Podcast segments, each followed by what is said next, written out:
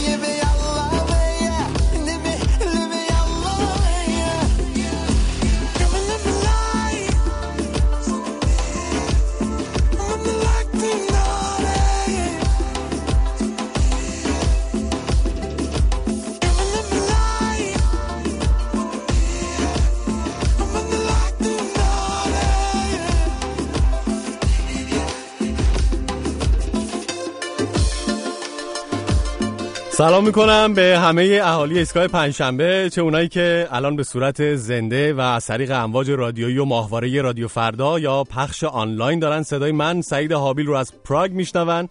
چه اونایی که بعدا به صورت مرده و از طریق اپلیکیشن یا تلگرام یا سانکلاد به برنامه گوش میدن. همتون رو دوست داریم. هرچند می‌دونیم که در نبود فرشید یه چشتون اشکه یه چشتون خنده. آره.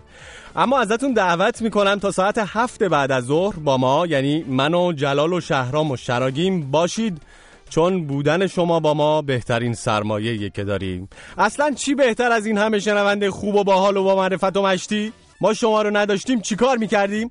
آدم دلش می‌خواد همینجوری هی سلام بکنه به شما. هی بگه سلام علیک. شما بگید علیک سلام. ما بگیم سلام علیک. شما بگید علیک سلام. ای یار سلام علیک. و از جان همه قدوسی و از تن همه سالوسی و از گل همه جباری و از خار سلام علیک. آوام بند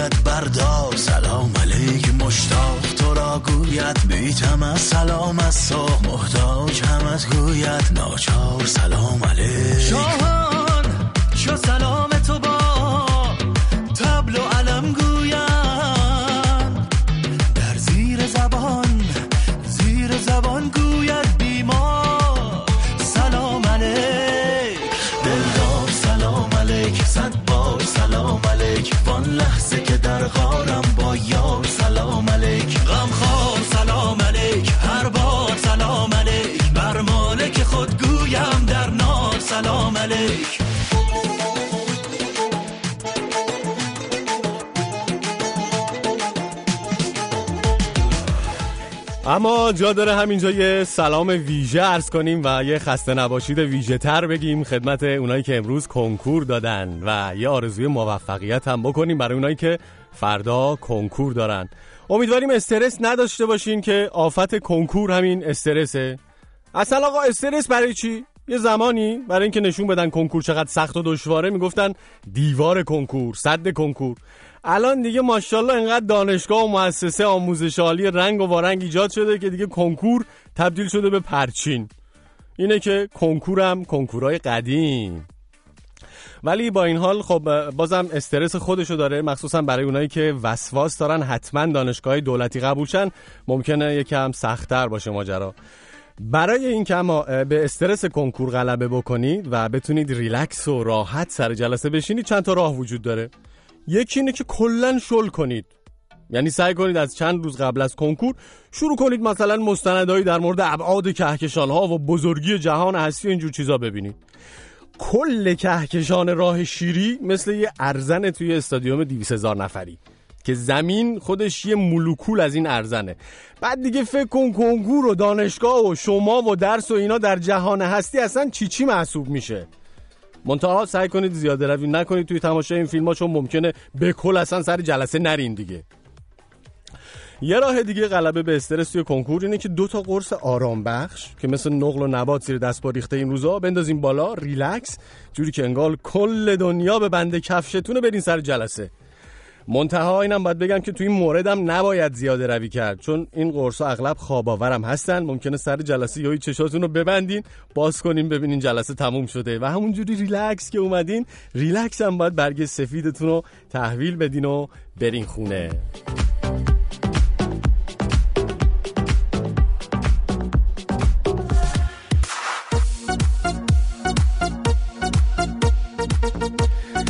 یه عده دیگه همینجور مواقع دست به دامن خدا و پیغمبر و ائمه میشن و با نذر و نیاز و آیت الکرسی و اینجور چیزا سر جلسه خودشون آروم می‌کنن. بالاخره اینم یه جورشه دیگه. ولی خب خدا و پیغمبر مخصوصا این روزا که همه دنیا پر جنگ و بدبختی و مصیبته انقدر سرشون شلوغ هست که واقعا لوسبازی اگه بخوایم واسه کنکور دادن شما بیان بالا سرتون وایسن و هواتون رو داشته باشن. این همه آدم دارن کشته میشن آواره میشن تو این دنیا. خدا پیغمبر فرصتشون کجا بود رسیدگی کنن؟ بعد بیان کمک تو سر جلسه کنکور؟ درسته این کار؟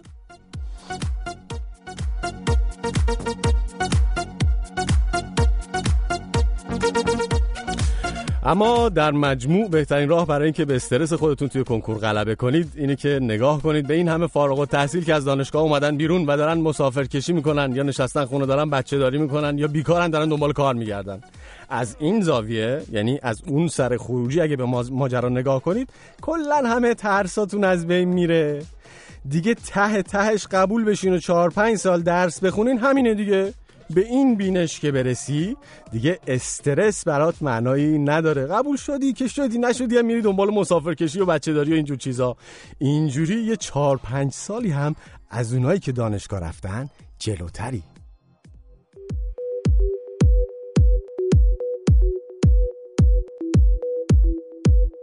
نگران آیندتی دلشوره داری تو هر حالتی.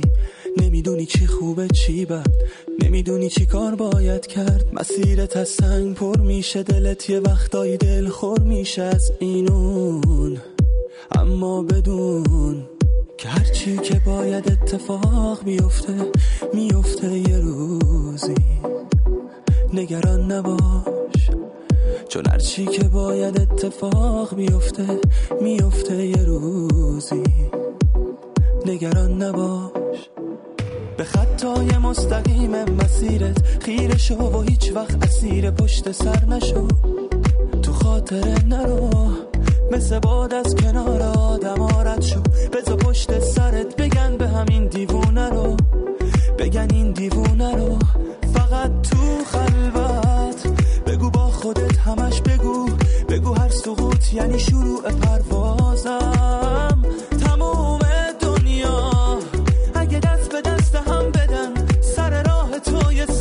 بشن بازم. هرچی که باید اتفاق بیاد میفته میفته یه روزی. نگران نباش. چون هرچی که باید اتفاق میفته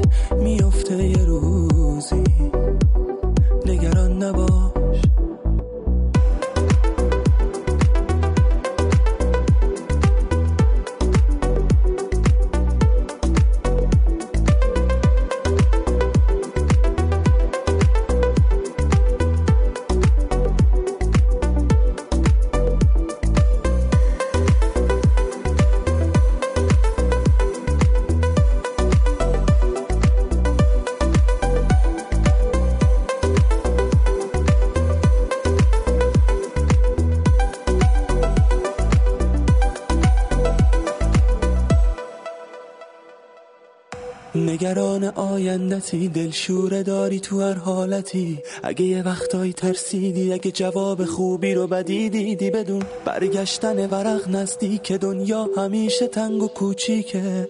یه روزی رو برو میشی بارزو به خطای مستقیم مسیرت خیره شو و هیچ وقت اسیر پشت سر نشو. تو خاطر نرو.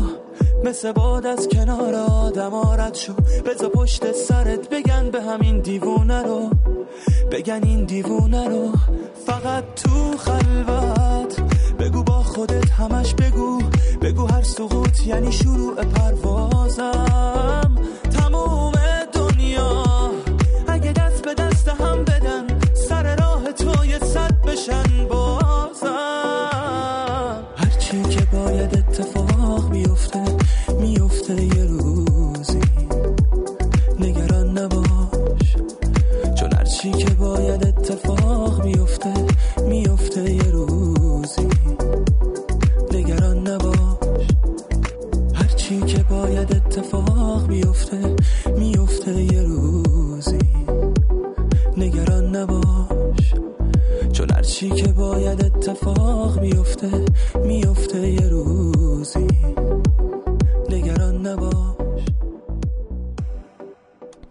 اما با توجه به اینکه در روزهای پنجشنبه و جمعه مراسم پرشور کنکور سراسری در اقصا نقاط کشور برگزار میشه از شما می‌خوایم که اگر خاطره ای چیزی از کنکور دارید برامون تعریف کنید.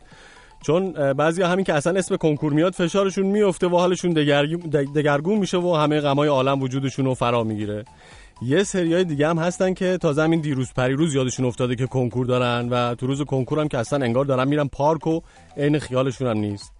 یه سریای دیگه هم با توجه به اینکه از دوران کودکی کنکوری بار اومدن کاملا آماده پریدن روی پاسخنامه هاشون هستن تا غول کنکور رو به خاک سیاه بشونن شما بهمون بگید از کدوم دسته هستید یا اگه کلا بی دسته هستید و مدلتون جور دیگه ایه با ما در میون بگذارید اطلاعاتمون بره بالا. می‌تونید نظراتتون رو از طریق راه های ارتباطی با ایستگاه پنجشنبه ایمیل برنامه ایستگاه 5 رادیو فردا dot com و یا تلفن های تماس برنامه 20420 22 11 24 133 و 163 تلگرام صفحه فیسبوک برنامه یا اینستاگرام فرشید منافی و یا حتی اپلیکیشن iOS برنامه با ما در میون بگذارید.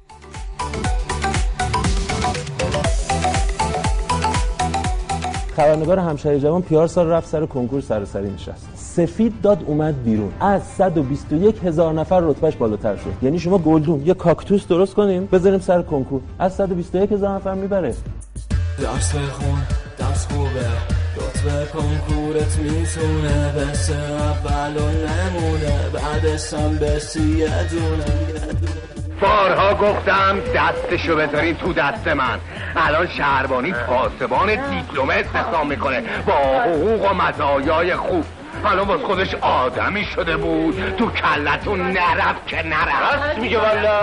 اگه اومده بود تو کفاشی بر دست خودم بالا واسه اوستا کاری بود. به شماها چه مربوط است؟ پسر خودم از دیوانه شده باشد. افتخار می‌کنم پسر خودمه. باز میرم تو کنکور شرکت می‌کنه قبول می‌شد. نه نه تیمور لنگ شست دفعه شکست خورد. خاک تو سر تو تیمور کنن؟ کنکر بده. تیمور فیوز پرید یعنی برق رفت نمی‌تونه بخونی دست شدی بدبخت. موزیک و والان بده برقص کلی وقت هست. موقعشه که از اینا از اینا. یک دو سه چهار بالا. دو سه. کنکورم بی خیالش. سال سه ساله اما در ادامه برنامه در خدمت کارشناس کنکور برنامه دکتر جلال سعیدی هستیم. بله خواهش می‌کنم. برام سلام عرض می‌کنم. من نمی‌تونم صدامو تا آخر اینجوری نگه دارم. برمیگردم به اصل خودم. خب چه خبرها؟ از کنکور. والا ما که اصلا کنکور دادرم گذشته ولی سعید من این خبرهای کنکور و این کلا حواشی کنکور رو که می‌بینم این روزا یه چیزایی یادم میاد از زمان خودمون بعد گریم می‌گیره. ببین ما اون موقع می‌خواستیم بریم کارت ورود به جلسه رو بگیریم. الان الان مثلا میشنیم میگن داوطلبان باید کارت هاشون رو پرینت بگیرن و خیلی راحت یعنی شما تو خونتون نشستین یا پرینتر هم دارین دکمه رو می‌ذارین کارت. ما کارت ورود به جلسه گرفتنمون این بود که مثلا بنده پا می‌شدم می‌رفتم دانشگاه علم و صنعت از این ور شهر به اون ور شهر.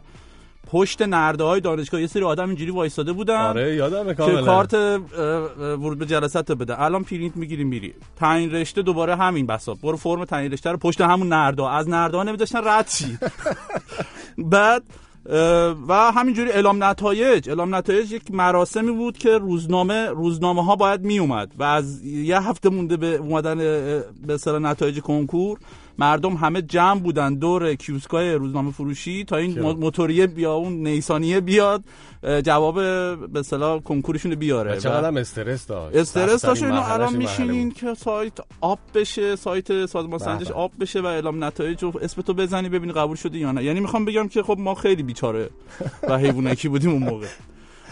اما یه بحث خیلی جالب دیگه اینه که الان تو من بگو تو بچه بودی می‌خواستی چیکارش؟ من بچه بودم نگوی که دکتر مهندس نمی‌خواستی بشی. نه خیلی به پرواز علاقه داشتم. آه خل... الان خلبانا بود آره از اون تریپایی بودم که می‌خواستن خب. خلبان بشن. ببین الان تو کنکور امسال 930 هزار نفر حدودا شرکت کردن. که خب این نسبت به زمان ما بازم خیلی کاهش شدید داشتیم ما اون موقع 1 میلیون 500 هزار نفر به بالا بود. ولی این آمار امسال نسبت به پارسال بازم 7.5 درصد افزایش پیدا کرده. بعد از این 930 هزار نفر 548 هزار نفرش خانم هستن 381 هزار نفرش مردن که میشه نسبت 58 درصد به 41 درصد به نفع خانم. خانم ها بیشتره. بله.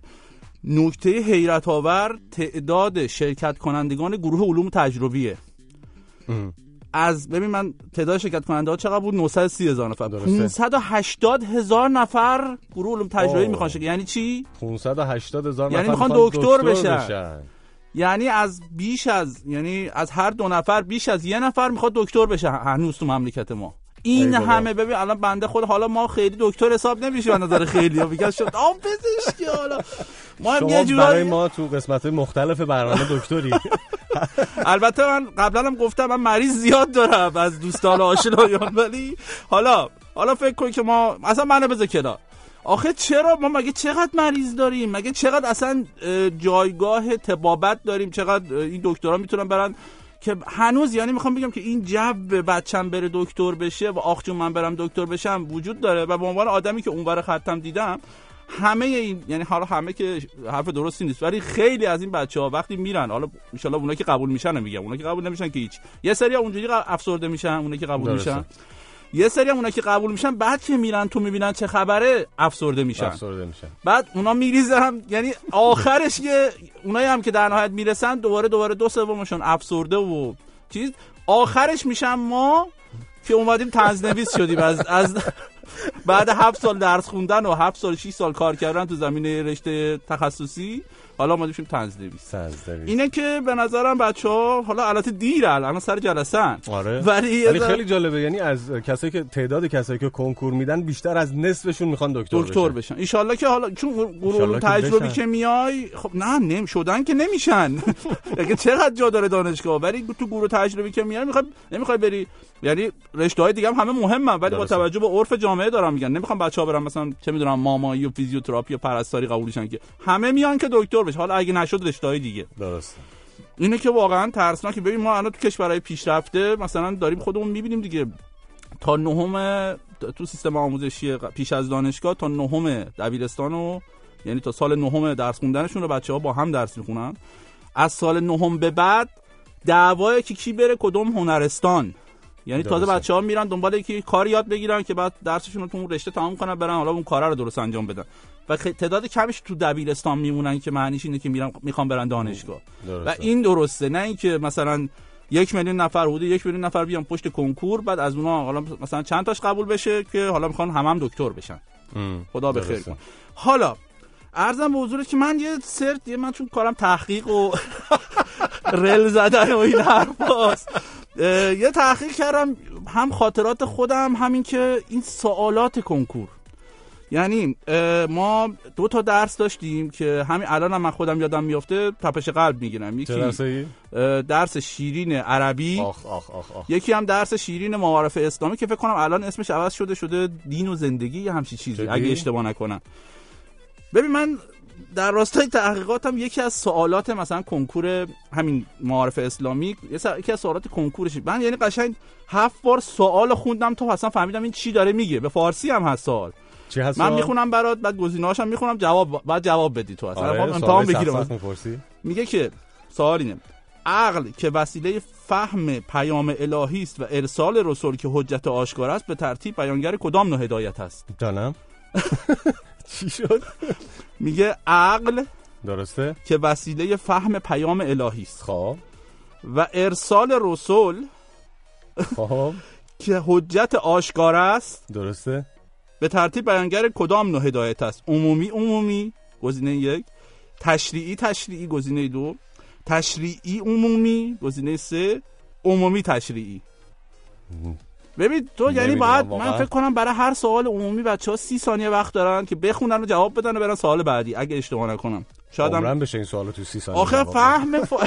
دامست فقط بعد سه دقیقه طول می‌کشه صورت سوالو بفهمی. یعنی من بعد از ساعت. ها تفکر چه منبعی که نداشتم که برای کتابا رو نداریم اینجا ما بریم تقلب کنیم. ساعت ها تفکر به نظرم رسید گزینه چهار درسته. اصلا گزینه چهار درست. گزینه اصلا چهار چی هست؟ هدایت ببین عقل که وسیله فهم پیام الهی به نظر میاد که میگه این هدایت عمومیه عمومیه. و ارسال رسول هم تشریح. حالا این بله. بمون اصلا من اینو جواب دادم. چی میشه بعدش؟ آره به من- زندگی به دردت می‌خوره در به چه درد اصلا. میخور آقا ما دوازده سال این چیزا رو خوندیم. هفت سال هم تو دانشگاه یه عالم یه چیزای دیگه خوندیم. هیچ کدومش به دردمون نخورد یعنی بسیار عالی. درس شیرین بعدی که صحبت کردیم چی بود؟ درس شیرین عربی. عربی.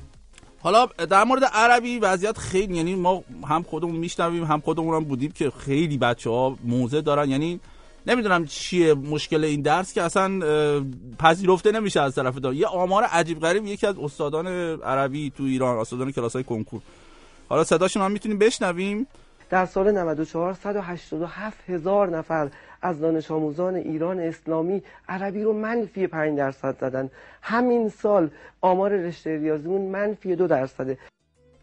بله. خب یعنی ببین یعنی از اگه یه میلیون نفر بگیریم حالا اونم روندش کنیم به سمت بالا 200 هزار نفر تقریبا از هر چهار نفر درست میگم؟ از هر حالا با تخفیف پنج نفر یه نفر منفی منفی پنج پنج زده. یعنی نه تنها از اون سی تا حالا 40 تا سال هر چی که هست هیچی درست نزده دو سه تا هم غلط زده که منفی شده. لا مثلا خب نزن حداقل صفر شی. چرا خب با خودت این کار خب بعد اصلا حالا ما ما حالا ببین من خودم به عنوان مثلا بچه درس خونه و اینا حالا که من خودم تعریف کنم مثلا در سالی که همین رشته مشعشعه دامپزشکی قبول شدم اگه اشتباه نکنم 65 یا 70 درصد عربی زدم. هفتاد درصد عربی زده بودی؟ آره ولی. الان شما اگر یک سال یک کلمه عربی از من یعنی یه سوال عربی از من بپرسی من هیچی نمی‌تونم جوابت بدم. نه- نه تنها الان همون موقع که از کنکور از جلسه کنکور اومدم بیرون. آه، یعنی میگی کاربردی نیست نه یعنی- آخه یه مش یه مش ادبیات یه مش قواعد و کلمات و اینا رو ما حفظ حفظ می‌کنیم و آره. حفظ می‌کنن بچه ها همین الانش هم میرن کنکور رو میدن درس بگیرن. خب واقعا چقدر یه سیستم آموزشی می‌خواد شکست بخوره تا بازنگری کنه تو مسائل خودش. حالا بگذاریم کلاس چیز آموزشی نشه. ولی خیلی خیلی اوضاع کنکور به نظرم ما فکر می یه- زمانی داشت تعداد بچه های کمتر می‌شد شرکت, شرکت کننده های کنکور و آدم امیدوار می‌شد که آخ جون مثلا اینا دارن میرن دنبال کار زندگی و این حرفا. ولی دو- دوباره الان اولا که داره زیاد میشه دوباره بعدم این که اه، ظاهرا روند همونجوری ادامه داره. همه هم که بازم می‌خوان دکتر بشن. دکتر بشن. دیگه مهندس هم نمی‌خوام بشن. فقط دکتر می‌خوام بشن. فکر کنم خیلی باید م- زیاد مردم تلاش کنن. همینجوری هی مریض شن آره. مریض شن مریض شن که این بچه ها مشکل دکترها حل بشه. آره مشکل دکتر هفش کار پیدا کنن دیگه. بله خیلی ممنون از جلال. سعیدی. جلال رو می‌تونید روی توییتر به با شناسه جلال سعیدی فالو بکنید. قربان.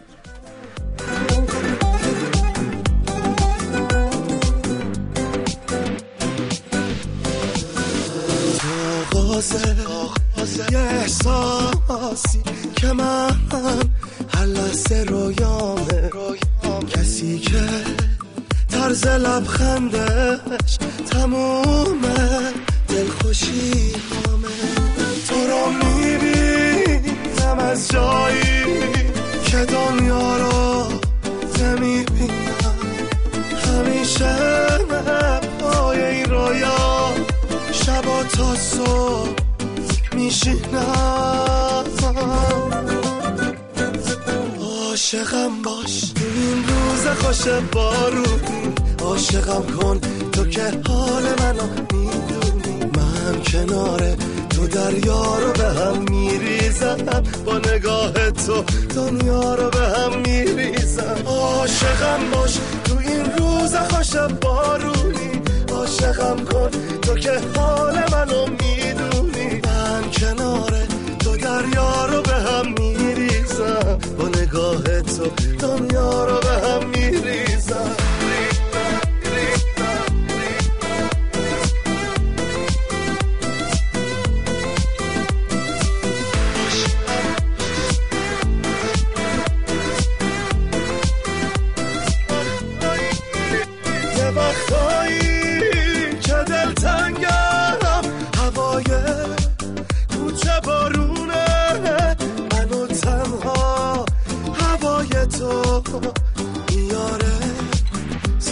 این خونه. بذار پای حضور تو جهانم. گم نشه رویاش همیشه عاشقت هستم.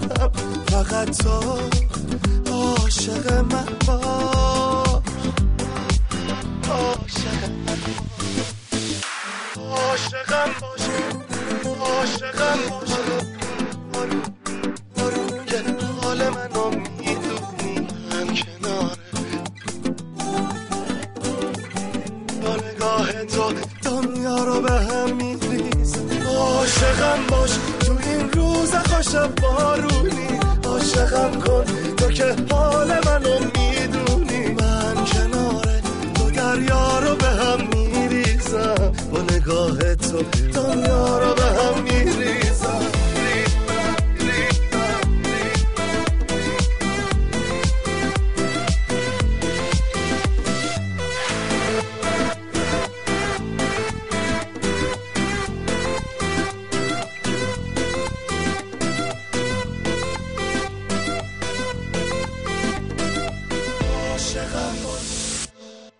سلام بر استاد بزرگ فرشید منافی و ما بقیه دوستان. مگه خودت طرفدار آزادی نیستی؟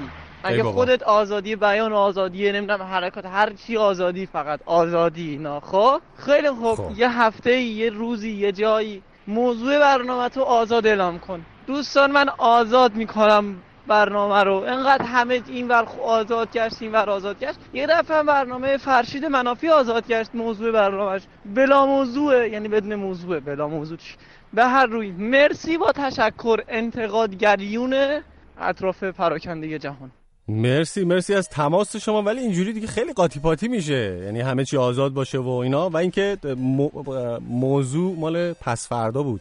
توی ایستگاه پنجشنبه دیگه موضوع خاصی به اون شکل نداریم در صورت ممنون از تماستون. اما دوستان عزیز اه، اهل گنبد کاووس مازیار فلاحی فردا جمعه اه، 16 تیر ماه توی سالن ارشاد گنبد کاووس ساعت 21 و 30 کنسرت داره که قیمت بلیت این کنسرت 30 تا 80 هزار تومن هست. یه کار بشنویم از مازیار فلاحی به نام ماه هفتم. این عطر تو آخر منو میسوزونه من تمام دنیامو تو دستات دیدم. من عشق با احساس تو میفهمیدم.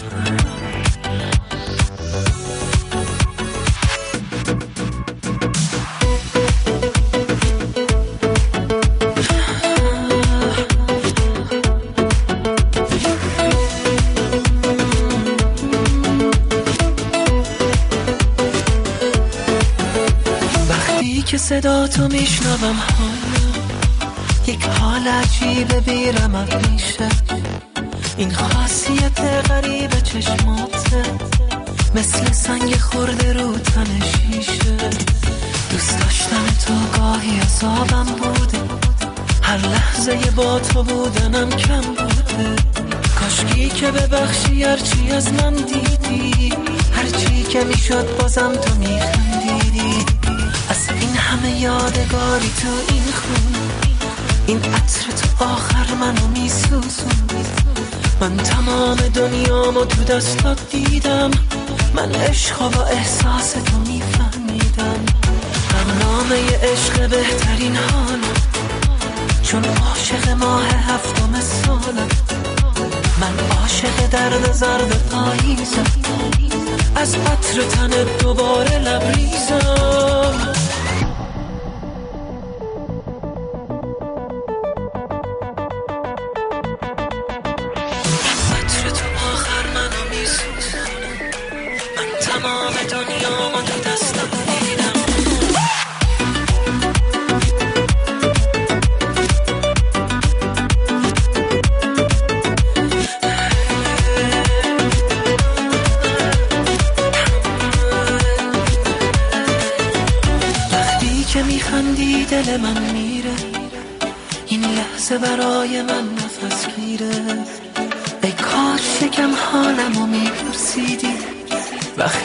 نباشی عاشقت میمیره.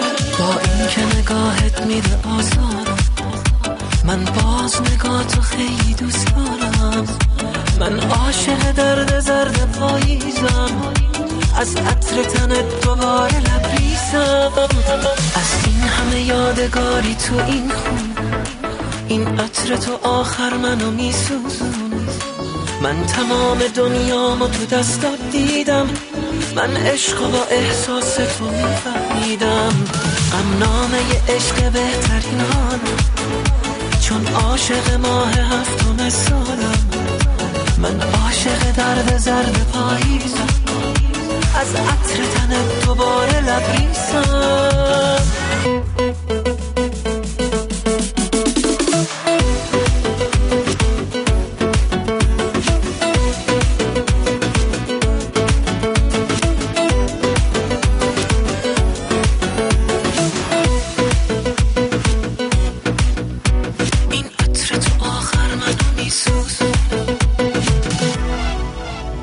خانم آقایون روز دوشنبه این هفته اجلاس قوه قضاییه به مناسبت هفته قوه قضاییه برگزار شد و در یک مراسم هم شیخ حسن روحانی هم علی آقای لاریجانی و هم داداششون حاج صادق لاریجانی سخنرانی کردند. اونم چه سخنرانیایی سخنران اول شیخ حسن بود که معلوم بود فرصت و مختنم شمرده تا در حضور رئیس قوه قضا متلکهاش رو به سمت ایشون روونه کنه ما حق نداریم آبروی مردم رو بریزیم. ما حق نداریم بدون ادله کافی کسی را احضار کنیم. ما حق نداریم بدون ادله کافی کسی را جلب بکنیم. اول باید ادله کافی برای توجه اتهام به متهم باشه.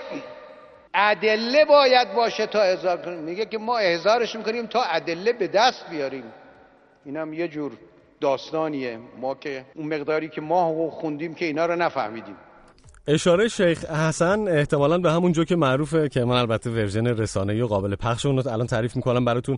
میگن یه روباهی داشته فرار می‌کرده بعد بهش میگن چرا داری فرار می‌کنی؟ روباه میگه آخه اون ور جنگل دارن ناخونای هر حیوانی که بلنده رو می‌کشن. بهش میگن خب مگه تو ناخونت بلنده؟ میگه نه. میگه خب پس برای چی داری فرار می‌کنی؟ میگه آخه اول می‌کشن بعد نگاه می‌کنن. حالا قضیه قوه قضاییه هم از نظر شیخ حسن شده اینکه اول بازداشت می‌کنه بعد حالا با انفرادی و آویزون کردن و باقی روش ها برای طرف یه سری جرم ایجاد می‌کنن اما در ادامه ایشون اعلام کرد چقدر آدم ترسویی بوده یه زمانی. به قوه قضاییه دعوت شدم و حالا بگم این تعبیر تعبیر قشنگی نیست و ترسیدم برم تو قوه قضاییه. هم قبل انقلاب هم بعد انقلاب. هیچ وقت جرأت نکردم برم تو دستگاه قضا. با مزه است که وقتی دیروز شیخ حسن داشت این حرفا رو می‌زد حاج صادق لاریجانی با یه لبخند ملیح معناداری داشت. تو گوش آقای محمدی گیلانی رئیس دفتر معظمله حرف می‌زد که خب اینم در نوع خودش جالبه. شیخ حسن در ادامه یه پیشنهاد تعطیل هم داد به قوه قضاییه. من در یه جایی خوندم در یکی از این کشورها شرایط دستگاه غذاییش بگونه است که گاهی ناچار میشن بعضی از هفته ها یکی دو روز تعطیل کنن. میگن ما کاری نداریم. میشه یه روزی ما به این نقطه برسیم که هفته یه روز هم بگیم چون کاری نداره دستگاه غذا این کار شدنی است کار سختیه. این پیشنهاد شیخ حسن رو به جای حاج صادق به جای حاج صادق داداشش علی آقای لاریجانی جواب داد به عنوان سخنران بعدی. و اگر من جای رئیس محترم قوه قضاییه بودم حتما این پیشنهاد رئیس جمهور رو عملی می کردم که هفته دو روز تعطیلیتون رو اضافه کنن آره بابا مملکت که کلا تعطیل در عمل. اینم تعطیل کنید بره کارش. علی آقای لاریجانی در ادامه حرفاش یک مطلق هم به سمت حاج آقای اژه‌ای روونه کرد. از سخنگوی قوه قضاییه برادر عزیزم آقای اژه‌ای که خوب هم حرف می‌زنن نباید وارد جایی بشن که کشمکش ایجاد کنن بله. بعد از این آقای لاریجانی آماری از قتل و آلت قتاله در مملکت داد که در نوع خودش جالب بود. هرچند که در سال 95 نرخ قتل در مقایسه با سال قبل حدود 8 و 6 درصد کاهش پیدا کرده. ولی این خیلی مهمه که 36 و 3 دهم درصد از قتل ها با سلاح گرم هست. این خیلی ناامنی ایجاد می‌کنه. یعنی از هر ده تا قتلی که صورت گرفته حدودا 4 تاش بسله گرم بوده؟ عجبا. ما فکر می‌کنیم دوستان قاتلمون تو کار تیزی و این حرفان.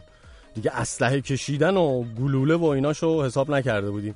اینه که به همه توصیه می‌کنیم بیشتر مواظب باشن در لحظاتی که بهشون فشار میاد. بگذاریم سخنران نهایی نهایی هم میزبان این جلسه یعنی حاج صادق لاریجانی رئیس قوه قضاییه بود که ایشون در حرفاش نشون داد به طور کلی چقدر از گوش کنایه ها شاکیه. گوش کنایه ها واقعا مزره برای اقتدار نظام مزره برای قدرت نظام برای امنیت کشور مزره راست میگن البته ایشون خودشون وقتی بخوان به یکی تیکه بندازن اصلا گوشه کنایه نمی‌زنن مستقیم میرن تو چش طرف.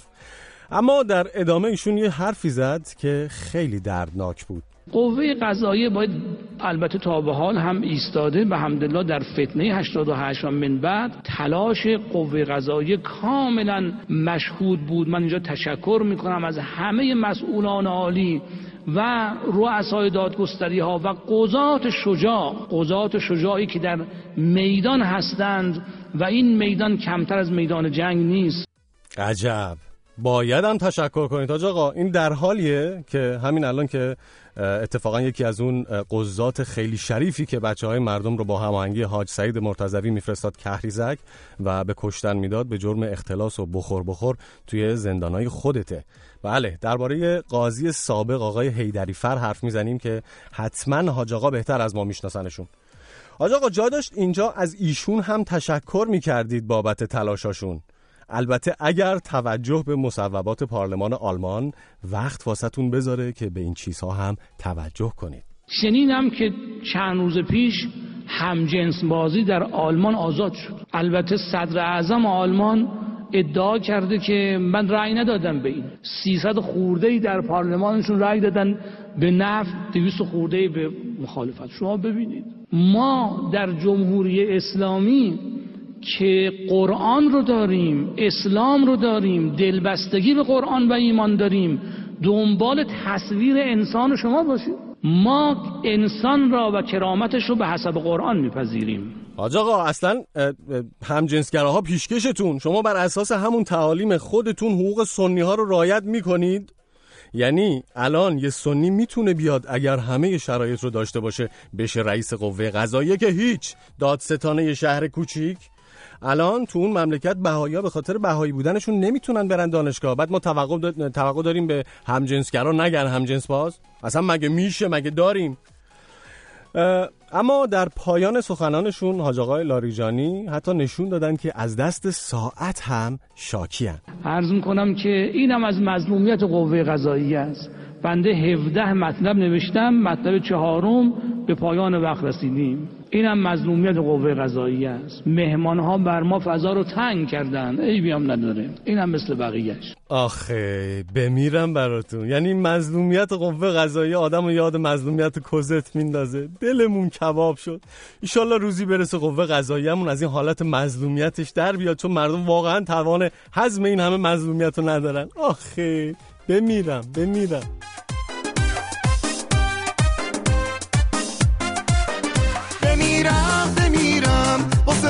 و بالا. بمیرم بمیرم. واسه اون چشم گیرا. بمیرم بمیرم. واسه اون قد و بالا. بمیرم آی بمیرم. واسه اون چشم گیرا.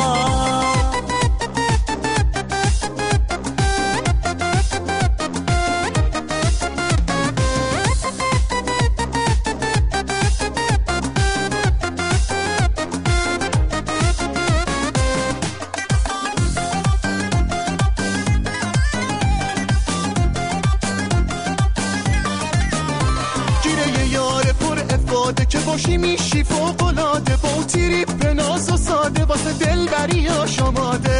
یه یار پر افاده است که باشی فوقلاده است؟ تریپ ناز و ساده است دلبری آشاماده یه سه خوبی از تو دارم دست تو دستت می‌ذارم. دلم فقط مال تو زدم که چفت و بستو یه حس خوبی داره می‌گیره دستشو بیچاره. یارو اصلا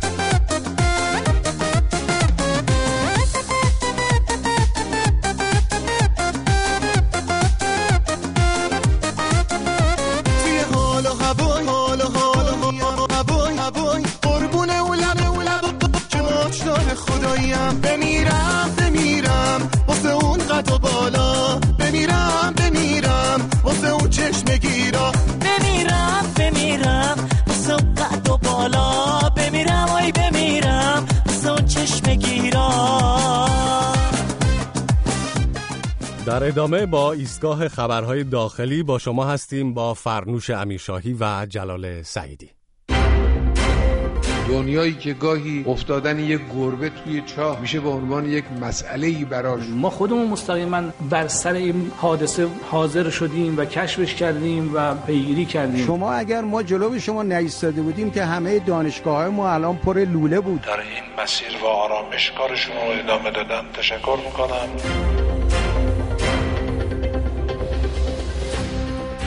خب خوش اومدید به ایستگاه خبرهای داخلی با فرنوش امیرشاهی روزنامه‌نگار موقعی پراگ خوبی فرنوش جان مرسی ممنون از شما؟ سلام به همه بله. خبرها که رو به راه نیست ولی حالا چرا خب, خب وقتی که خبرها اینجوری داغه وضع ما هم خوبه. دیگه دستمون پره خوراک خوب تهیه میشه آره.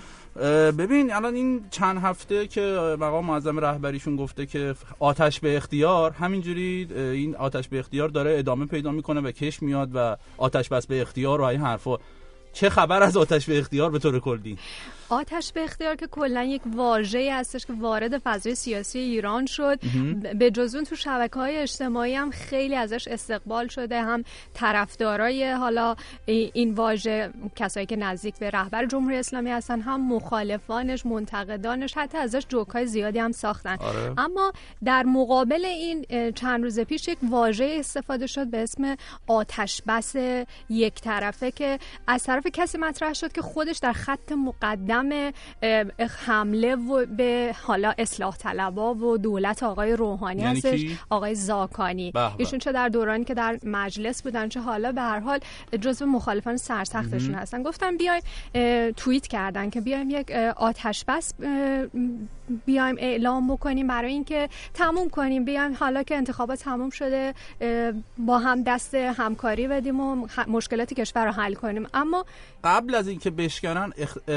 استقبال شد از این پیشنهاد ایشون؟ شد. حتی طرفدارانشون مثل آقای توکلی گفتن این صحبت ها رو بعد آب طلا گرفت. اینقدر که حرف حسابه. حتی به. اصلاح طلبا هم هرچند که اومدن گفتن خب این حرفی که شما می‌زنین همون حرفی هستش که آقای خاتمی گفتن. مبنی بر اینکه گفتگو. کنیم آشتی ملی کنیم این همونه. درست. و بیایم مثلا اون رو ادامه بدیم. خیلی استقبال شد. ولی خود آقای زاکانی این حرفشون فقط در کلام منعقد شد و اصلا عملی نشد.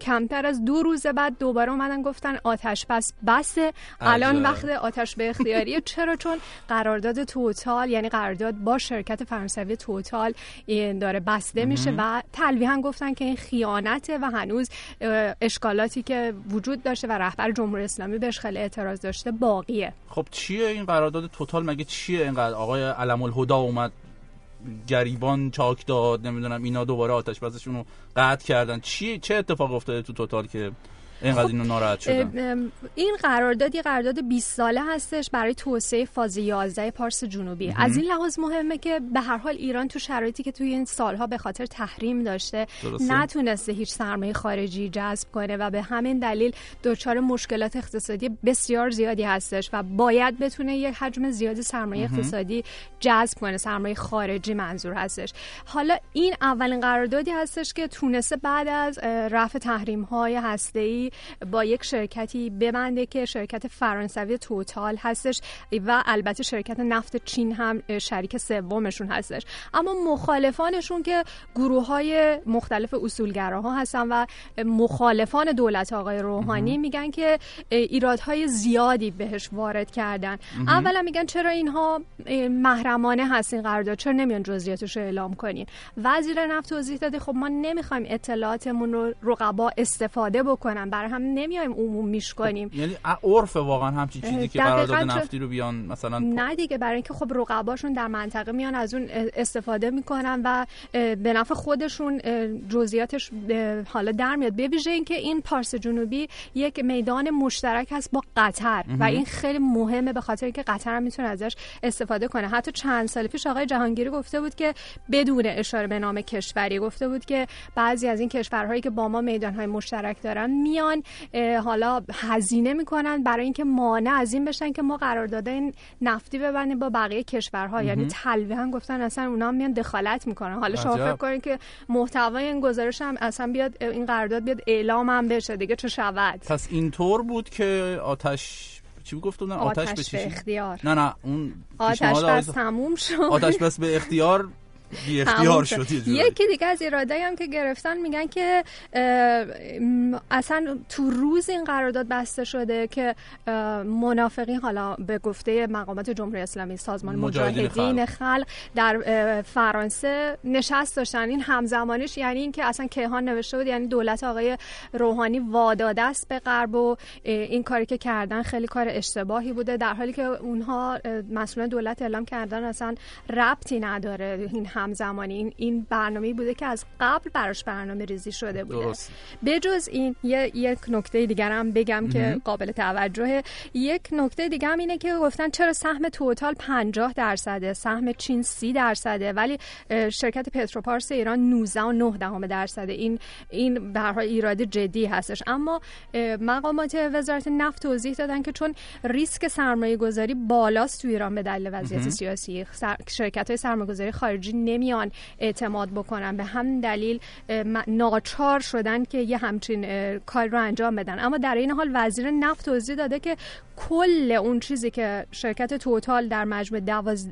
در مجموع این قرارداد 20 ساله می‌گیره 12 میلیارد دلاره که 15 درصد کل درآمد این میدان نفتی. هستش. این برخلاف اون چیزی هستش که اف- افرادی مثل آقای علم الهدا گفتن 75 درصد سهم کشور رو دادن به خارجی ها و درست. گفته تازه این پول وقتی میدیم که این در واقع سکوی نفتی به تولید برسه اگه به. تولید نرسه هیچ پولی هم داده نمیشه درست عجب. حالا باید ببینیم در هفته های آی... در روزهای آینده چه اتفاق دیگه میفته البته قرارداد که امضا شد تمام شد رفت ولی اه، ظاهرا چیز بذار از نفت رو ول کنیم بریم تهران. برگردیم تهران آره، بهتره. آره.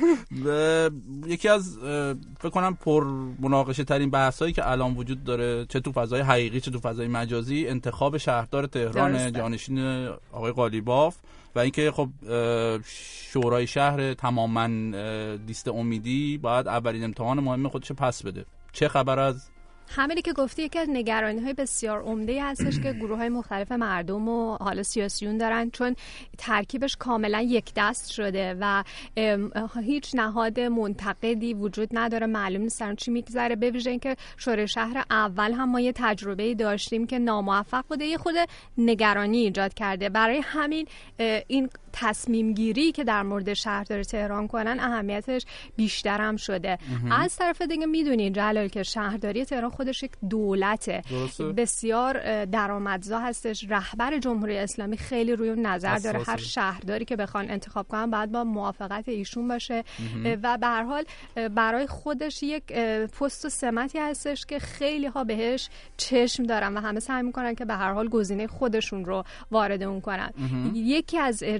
چیزهایی هم که مطرح شده به ویژه در شبکه های اجتماعی مردم ساکنان تهران خیلی دارن روی اون با هشتگ های مختلف مثلا اتاق شیشه شورای شیشه شفافیت درسته. و اینها مطرح می‌کنن اینه که وارد حالا معادلات پشت پرده سیاسی نشین بیان کسی رو که واقعا مشکلات تهران رو می‌شناسه انتخاب بکنین دقیقاً. افراد زیادی هم اینقدر نام های مختلفی مطرح شده که فقط من مطرح نیستم الان من خیلی ها رو دیدم بله من به عنوان خب یک زن گزینه بهتری هم می‌تونم باشم. بله بله حتما.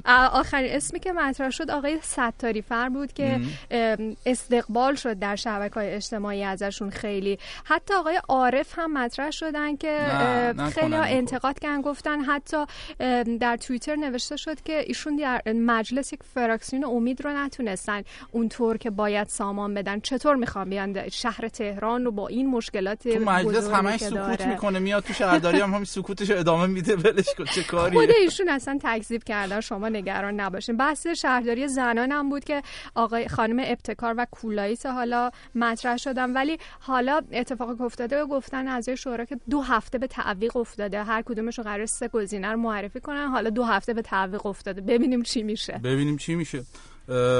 و ایشالله که ختم به خیر بشه چون میگم خیلی انتخاب مهمیه و خیلی تاثیر داره تو آینده شهر بزرگی مثل تهران با اون همه. مشکلاتش. ممنونم فرنوشان. فرنوش رو می‌تونید در توییتر با فرنوش امیرشاهی. فرنوش امیرشاهی اه، follow کنید. آره میگن تو بله، توییتر. ما قاطی. کردیم نفهمیدیم آخه. کلا باید follow کنیم در شبکه اجتماعی. بله بله بله.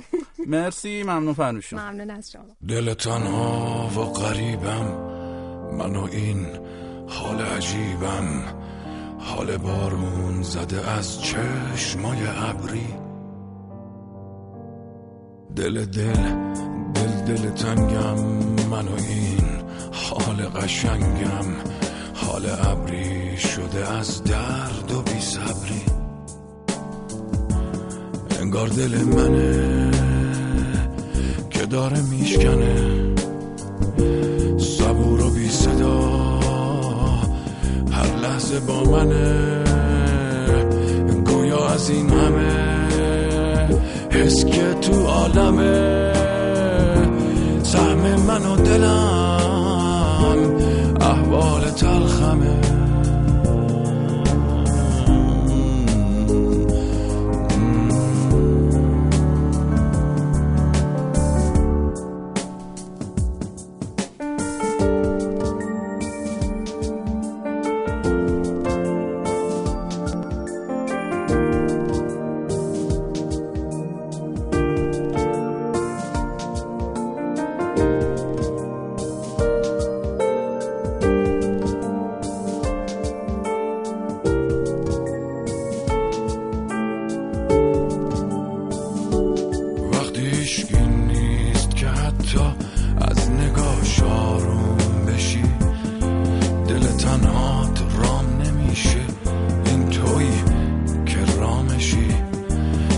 از این حال که دلت رو پای اعدام می‌کشی.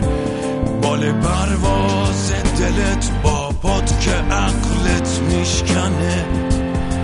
دل بی دل بی صدا تو مقتلش جون می‌کنه.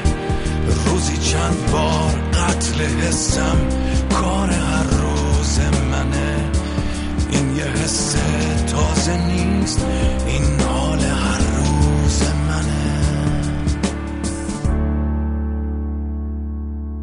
دل تنها و غریبم. من و این حال عجیبم. حال بارون زده از چشمای ابری. دل دل دل دل تنگم. من و این حال قشنگم. حال ابری شده از درد و بی صبری انگار دل منه. که داره میشکنه. صبور و بی صدا هر لحظه با منه. گویا از این همه حس که تو عالمه. سهم من و دلم احوال تلخمه.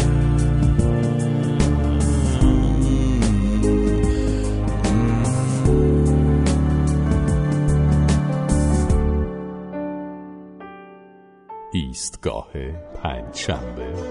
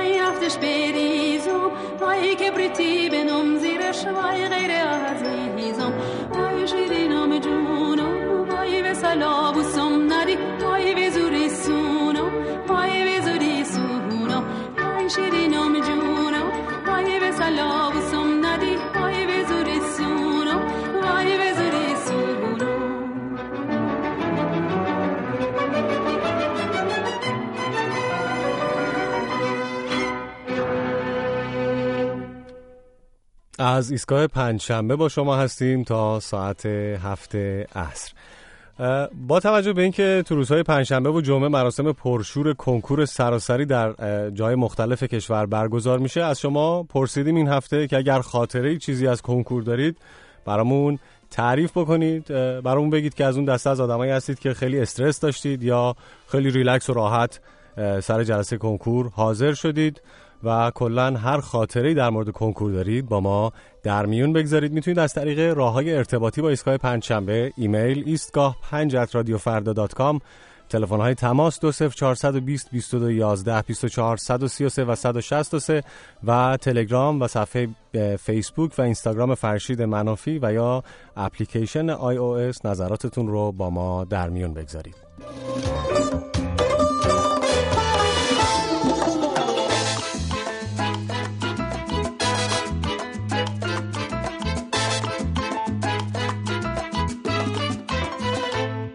سلام من امیرم از تهران. سلام سال جان. 86 بود. من کنکورم کنکور دانشگاه آزاد باراجین قزوین بودم. سر کنکور خوابم بود. شب قبلش عروسی بودیم. بعد انتخاب اول قبول شدم همون باراجین. به. یکی از دوستام هم یه خاطره دیگه بگم. یکی از دوستام یادش رفته بود. اصلا کنکور داده جواب کنکور اومد و اینا. قبول شده بود این شخص. من زنگ زدم بهش. گفتم رول داداش قبول شدی. و تازه رفتید و این شخص لیسانس رفت. چیز دیگه هم هست. من الان مدرک تحصیلیم دیپلمه. ولی چیزی که هست خودمو جای تک رقمی های پزشکی جای جا زدم. خیلی ممنون از تماست همین جان شانس داری دیگه. میخوابی سر جلسه کنکور بعد قبولم میشی تازه. با دیپلم میری جای رتبه تک رقمی پزشکی مشغول میشی. کلا دنیا داره به کامت میچرخه دیگه. ایشالله همیشه بخت باهات یار باشه. دم شما هم گرم بابت تماستون.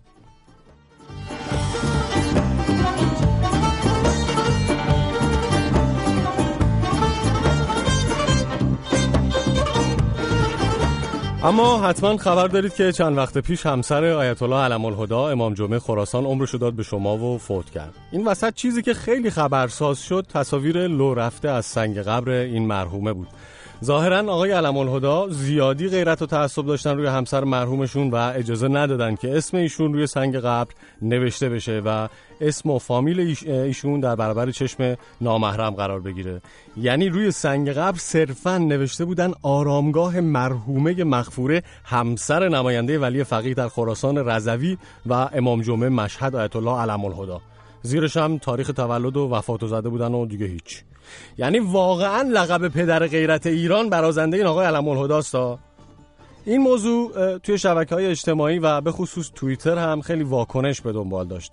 مثلا کاربری به اسم کافه نوشته بود تا الان برامون سوال بود اسم پدر پسر شجاع قبل از اینکه بچه دار بشه چی بود؟ الان موزل همسر علم الهدا هم اضافه شد. کاربر دیگه ای هم به اسم کرامروسونیک آقا این چه اسمایی می‌ذارید روی توییتر؟ خلاصه این کاربر توییت کرده بود و نوشته بود که علم الهدا خودش مرد روی سنگش روی سنگ قبر قبرش بنویسن. شوهر مرحومه همسر نماینده ولی فقیه در خراسان رضوی. دیگه بالاخره این هم یه پیشنهاده و کاری که عوض داره گله نداره. حالا نکته حیرت انگیزتر این بود که خود, خود حاج آقا هم به این ماجرا واکنش نشون داد و پرید وسط و گفت گاهی مطلبی کاملا بی ارزش و کوچک را در شکل حاشیه سازی برای جلوگیری از توجه مردم به موضوعات مهمتر مطرح می کنند. مسئله کوچکی را نسبت به بنده مطرح و عکس سنگ قبر همسر مرا در رسانه ها منتشر کردند. گفتند اسم زوجه من عمدن روی سنگ قبر نوشته نشده و این یک این نشان یک تحجر از بنده هست که اجازه ندادم اسم همسرم را روی سنگ قبرش بنویسند. خب حاج آقا یعنی چی؟ یعنی صحوا اسم همسرتون رو ننوشتین رو سنگ قبر؟ یعنی تصادفی بوده؟ خب بیایید بگید تا روح اون مرحوم از بینام و نشانی سنگ قبرش در عذاب نباشه دیگه. حالا الان همه مردم می‌دونن ایشون همسر شما بودن. پنجاه سال دیگه مورخین فکر می‌کنن اسم ایشون به جای سکینه بوده همسر. فامیلیشون هم بوده نماینده ولی فقی خب همه چی به هم میریزه دیگه عزیز من. البته هواشی فوت همسر آقای علم الهدا به نوشته های روی سنگ سنگ قبر محدود نشد و یه چیز دیگه که خیلی سر و صدا کرد محل دفن ایشون بود که توی گرونترین صحن حرم امام رضا یعنی صحن آزادی ایشون رو به خاک سپردن که قیمت هر قبر اونجا طبق تعرفه های رسمی 700 میلیون تومن بوده. از اونجا که آقای علم الهدا مدعی شده بودن که دو میلیون بیشتر حقوق نمی‌گیرن خیلی براشون سوال بود که با حقوق دو میلیونی چطور میشه قبر 700 میلیونی آدم واسه همسر مرحومش خریداری کنه؟ 700 میلیون یعنی تقریبا سی سال حقوق دو میلیونی. البته اینم می‌دونیم که امثال حاج آقا پول نمیدن برای این چیزا چون ارث پدریشونه حرم امرا... امام رضا. حرم هم که اصلا سهله کل ولایت خراسان.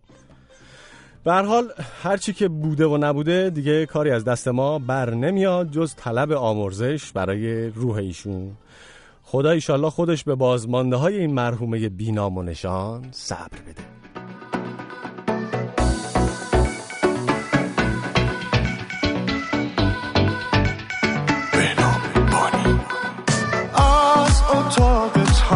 از دارم میشنوم صدای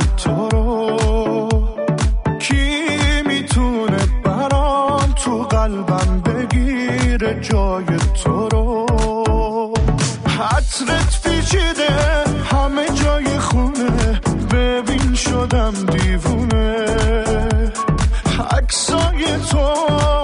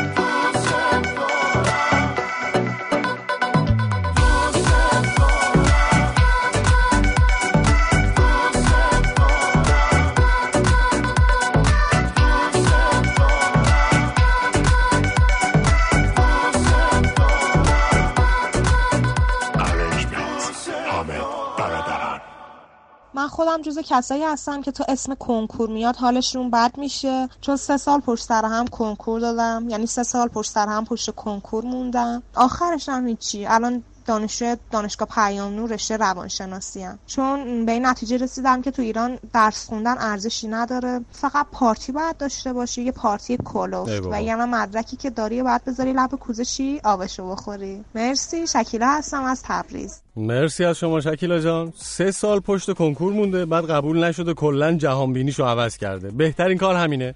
ایشالله یه پارتی خوب خدا قسمتتون کنه که هر جا عشقتون کشید بتونید مشغول به کار بشید. مرسی از تماست. سوال پرسیده بودیم در- از خاطرات کنکور برامون بگید و روی تلگرام ولگان نوشته ما که می‌رفتیم کیک و ساندیسش رو میخوردیم و یه چرت هم می‌زدیم و برمیگشتیم. حالا این وسط این وسط مسط ها یه چارتایی هم مربع سیاه می‌کردیم که با همونا ناکجا آباد وسط کوی- کویر قبول شدیم. حسن نوشته که سعید جون لاقل این هفته که فرشید رفته سفر سفر زیارتی تو پیام ما رو بخون.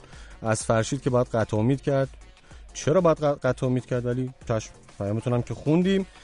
جناب سرهنگ نوشته همچین ملت دارن برای کنکور آماده میشن که انگار اصلا قرار نیست مسافر کشی کنن. بله. علی نوشته خاطره من از کنکور این بود که ساعت ده و نیم برگشتم خونه تازه نون تازه هم گرفته بودم. مادرم پرسید مگه نمیگن کنکور تا ظهر طول می‌کشه؟ آره دیگه. البته با این وجود همون سال دانشگاه ملی شهر خودمون قبول شدم. اما علاقمندان موسیقی. زانیار خسروی فردا جمعه 16 تیر ماه توی سالن میلاد نمایشگاه توی تهران کنسرت داره که این کنسرت در دو نوبت برگزار میشه ساعت هفت و ده شب و قیمت بلیت این برنامه هم 45 تا 140 هزار تومنه. کار جاذبه رو بشنویم از زانیار خسروی. ناخداگاه سمتت میام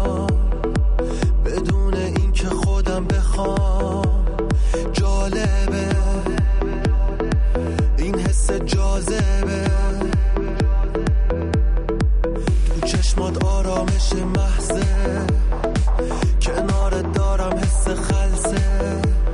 جالبه. این حس جاذبه. من با چشم بسته با فکر و ذهن خسته. هر جوری که هستش با سمتت میام. خورشید نباشه دنیا از هم بپاشه هر جوری که باشه با سمتت میام. تو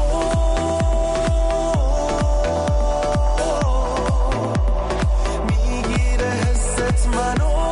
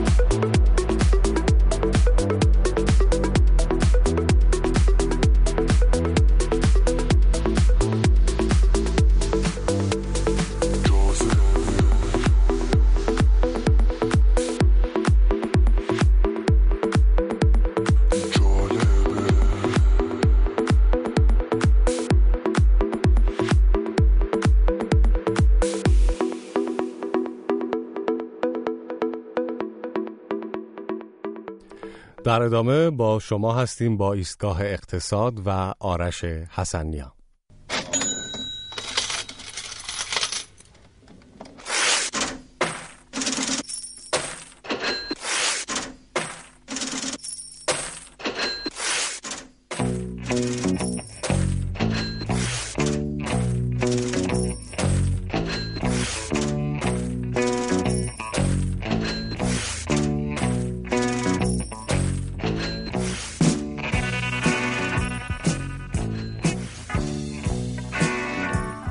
سلام آرش.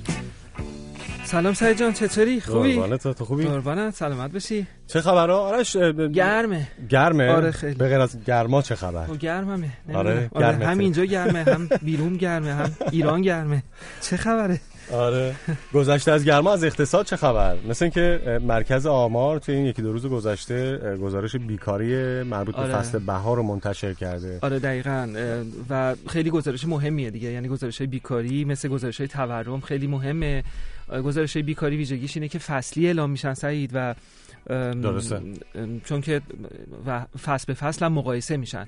چون به خاطر اینم فصلی منتشر میشن که مثلا توی فصل زمستون یا تو فصل پاییز خیلی از شغلایی که فصلی هن مثل مثلا حالا اونایی که مثلا میرن میوه میچینن یا تو کشاورزی کار می‌کنن یا شغلای ساختمانی که با سرما و اینا اندکی تعطیل میشه اونا خب دیگه کار ندارن. برای همین فصل به فصل اول اعلام میشه که بشه فصل به فصل با هم مقایسه بشه مثلا بهار امسال با بهار پارسال با بهار دو سال بعد یا قبل. و بعد درست. کلیش اعلام میشه. اینی که الان شما اشاره کردی بهش گزارش بیکاری فصل بهار سال 96 درسته. که در مقایسه با سالهای گذشته چه تغییراتی کرده؟ آره. نرخ بیکاری که چون تا میگیم گزارش بیکاری اومده همه میگن خب بیکاری چقدر رفته بالا و پایین؟ چون یه عالمه شاخصای دیگه هم داره. نرخ بیکاری بالا رفته. اندکی بالا رفته. هم نسبت به فصل قبلش یعنی زمستون 95 هم نسبت به فصل مشابهش یعنی بهار سال گذشته. 95 بهار پارسال. و به 12 و 6 دهم درصد رسیده. ویژگی این 12 و 6 دهم درصد البته فصلیه. با همون توضیحی که من دادم یعنی دقت بکنن کسایی که میشنون. اما اگر بخوایم همین فصل بهار رو با سالهای قبل سالیش نه فصلیش مقایسه بکنیم این بالاترین نرخ بیکاری دهه 90 یعنی از سال 1390 تا این ف- البته باز میگم این فصلیه. فصل بهار نه سال 96 اما همین فصل بهاری که مقایسه می‌کنیم با سال 95 سال 94 از سال 90 تا حالا این بالاترین نرخ بیکاری اعلام شده بوده. تو ده. سال گذشته. آره. اما خب سعید گزارش بیکاری فقط خود بیکاریش چیز نیست. خود یعنی خود نرخ بیکاریش مهم نیست. یه عدد خیلی مهمتری هم داره که اسمش از نرخ مشارکت اقتصادی. این چیه؟ میان افراد ده ساله و به بالا رو یا مثلا پانزده ساله به بالا رو. کل جمعیت رو در نظر می‌گیرن. درسته. اونهایی که یا شغل دارن یا بیکارن اما دنبال شغل میگردن رو یعنی جمعیت فعالی که آمدن و می‌خوان کار پیدا کار بکنن. کار بکنن یا کار پیدا می‌کنن یا نمی‌کنن رو نسبت این رو میگن نرخ مشارکت اقتصادی. یعنی اون آدمی که اصلا کار نداره و دنبال کار نیست توی این نرخ نیست اون تو خونشه. یا مثلا می‌خواد درس بخونه و اینها. برای همین این عدد خیلی عدد مهمی تو این گزارشه. توی بهار امسال تو همین گزارش اعلام شده که نرخ مشارکت اقتصادی 40 ممیز 6 دهم درصد بوده. حالا چرا این مهمه؟ این بالاترین نرخ مشارکت اقتصادی در 20 سال گذشته است. باز من فصلی رو دارم با سال مقایسه می‌کنم خب الان من یه ذره گیج شدم. یعنی الان تعداد زیادی آدم یا شغل دارن یا دارن دنبال کار آره، میگردن یعنی- به نسبت سالهای یعنی اومدن وارد شده. بازار کار شدن و متقاضی شغلن. درسته. خود این می‌تونه عاملی باشه برای اینکه اون نرخ بیکاری بالا رفته. چون وقتی که این بالا میره افراد بیشتری اومدن تو بازار. درسته. الان متوجه آره. شدم. یعنی نرخ بیکاری رو به طور- به صورت مستقل درست نیست که بررسی بکنی. دقیقا. این یعنی اینم مهمه. اگر شما نرخ مش- مشارکت اقتصادی بالا نره و نرخ بیکاری بالا بره این خیلی بده. درسته. و حالا اینم خوب نیست که نرخ بیکاری بالا رفته اما در کنارش یه نشانه است برای اقتصاددونا و اه، در واقع افزایش نرخ مشارکت اقتصادی رو به این مفهوم می‌گیرن که تعداد بیشتری از افراد جامعه امیدوار شدن به اینکه بیان حالا تو این بازار کار شانسشون امتحان می‌کنن یا کار پیدا می‌کنن یا نمی‌کنن دیگه. خوبه یا بده؟ خوبه. خوبه. آره اینجاش خوبه که میان تو بازار کار. اما خب وقتی کار پیدا نمی‌کنن و به نرخ بیکاری افزایش به خیلی بیکاران میپیوندن اونجاش بده. درسته. حالا اگه بخوام عددش رو بگم چون اینا همش درصد بودش. تو سال تو همین بهار 96 اه، 26 میلیون و 700 هزار نفر تقریبا. جزو کسانی هستند که یا کار دارند یا در بازار کار جویای کارند. یعنی توی اون جمعیت فعال هستند اما چه تعداد بیکار هم بر اساس گزارش رسمی بانک مرکز آمار ایران. تو بهار امسال تعداد بیکاران به 3 میلیون و حدود 370 هزار نفر رسیده. 3 میلیون و 370 هزار نفر بیکارن و دنبال کارم نمیگردن. درسته؟ نه اومدن که تو بازار کار حضور پیدا کردن متقاضی کارن اما کاری پیدا نکردن. درسته. 3 میلیون و 370 هزار نفر. من یه مقایسه کردم این رو با نرخ با تعداد بیکاران بهار پارسال. یعنی فصلی مقایسه کردم که اون نوسانات فصلی رو هم نداشتیم چون مثلا بعضیا میگن خب اگه تابستون رو تو مقایسه بکنی عددات اصلا یه چیز دیگه در میاد. راست هم میگن. تو تابستون ممکنه که یه سری شغلای فصلی و اینها حضور داشته باشن. درست. مقایسه کردم از بهار پارسال تا بهار امسال 920 هزار نفر به اون جمعیت که دنبال کار میگردن اضافه شده. حدود یعنی یک میلیون که. نه- گفتی نشون میده که امید آره نشونه خوبیه. حالا یا مثلا ممکنه که طرف درسش تموم شده اومده بازار کار یا مثلا بیکاری بوده که گفت الان که اصلا وضع اقتصادی یعنی جوریه که اصلا ولش کن کار کجا بود؟ بریم کار کنیم. اما الان احساس کرده که خب بریم مثل که یه اتفاقایی داره میفته. 920 هزار نفر سعید اضافه شده به این جمعیت. اما از این 920 هزار نفر چقدرش شغل پیدا کرده؟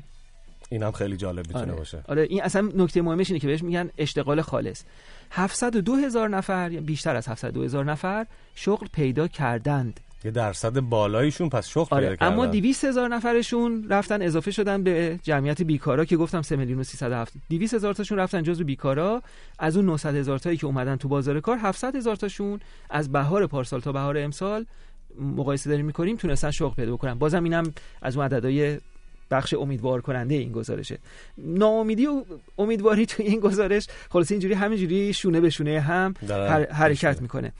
ام، حالا ممکنه که مثلا برای بعضی سوال پیش بیاد که مگه نگفته بودن که اقتصاد رشد پیدا کرده تو سال 95 اونم 12 درصد. پس چی شد که نرخ بیکاری بالا رفت؟ یا مثلا 900 هزار نفر که اومدن همشون کار پیدا نکردن؟ حرف درستیه.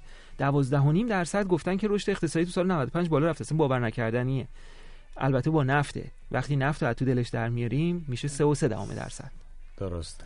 برای همینه که در واقع با وجود اینکه رشد اقتصادی داشتیم اما چون رشد اقتصادی وابسته به نفت, بوده, نفت بوده. و بخش نفت هم دیگه همه می‌دونن اونجا بیشتر سرمایه مهمه تکنولوژی مهمه. به اون آره. کارگر به اون مفهوم نیست. کارگر تو بخش صنعت تو بخش خدمات تو کشاورزیه توی بخش نفت و گاز نیست. همه کسایی که توی این مدت شغل پیدا کردن توی اون 3.5 درصد میگنجن در حقیقت. درسته؟ تو اون 3.5 توی اون 3 و 3 دهم تقریبا 3 و 3 درسته. دهم درصدی که بقیه اقتصاد ایران خارج به جز نفت و گاز. به جز نفت. اما نفت و گازی که وقتی بهش اضافه می‌کنیم 12.5 درصد رشد اخت- بر اساس اون چیزی که بانک مرکزی اعلام کرده.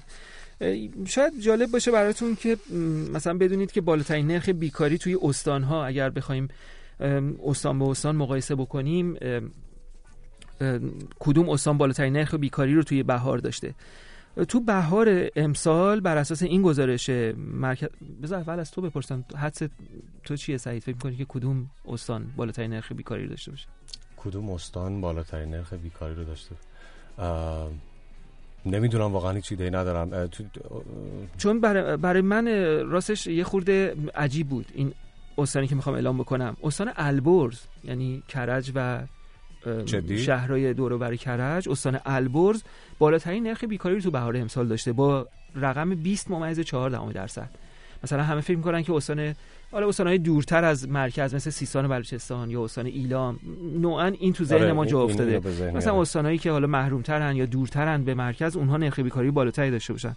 اما استان البرز بالاترین نرخ بیکاری داشته با 20 ممیز 4 دهم درصد. و دلیلش فکر می‌کنی چیه؟ و چهار محال بختیاری 20 ممیز 3 دهم درصد. من فکر کنم که اون جمعیتی که توی استان البرز هستش می‌تونه یکی از عوامل افزایش نرخ بیکاری توی این استان باشه. چهار محال رو میشه فهمید. چهار محال استانیه که به لحاظ امکانات و سرمایه گذاری و کارخانجات و اینها استان محرومی محسوب میشه و 20 ممیز 3 شو میشه آدم بفهمه. اما استان البرز واقعا برای خود من عجیب و غریب بود. و اگر بخوایم کمترین ها رو از لحاظ نرخ بیکاری بدونیم که کدوم ها بودن استان سمنان کمترین نرخ بیکاری داشته. نرخ بیکاری در استان که سمنان در فصل بهار امسال تک رقمی بوده. سعید 8 تا جدی 8 میگی؟ دهم درصد بوده. و استان همدان که 8 مم- 8 ممیز 9 دهم درصد. یعنی کمتر از 9 درصد بیکاری داشتن تو فصل بهار. خیلی جالب. خیلی ازت خیلی آف-. آفرین داره واقعا این دو تا استان. آره خیلی نرخ بیکاری به پایین قول خودت خبرهای مثبت و منفی در آره کنار در هم. کنار هم. تو این گزارش نرخ بیکاری همینجوری یعنی یه گوشش نگاه می‌کنید مثلا نرخ بیکاری زنای خیلی بالاست خب آدم نا-. حالش گرفته میشه ناراحت میشه. بعد میاد مثلا می‌بینه که نرخ مشارکت بالا رفته. امیدواریم که حالا تو فصلهای دیگه بود به مرور همش از خوبی های این گزارش بیکاری بگیم. انشالله حتما. خیلی ازت ممنونم آرش. آرش. رو می‌تونید روی توییتر با شناسه آرش اچنیا اگر اشتباه نکنم. بله توی توییتر آرش اشنیا خیلی ممنون. قربون شما برم. خدا نگهدار. خدا نگهدار La vida me empezó a cambiar. La noche que te conocí. Tenía poco que perder. Y la cosa sigue así. Yo con mi sostén a rayas y mi pelo a medio hacer. Pensaste todavía es un niño, pero ¿qué le voy a hacer? Es lo que andaba buscando, el doctor recomendando. Creí que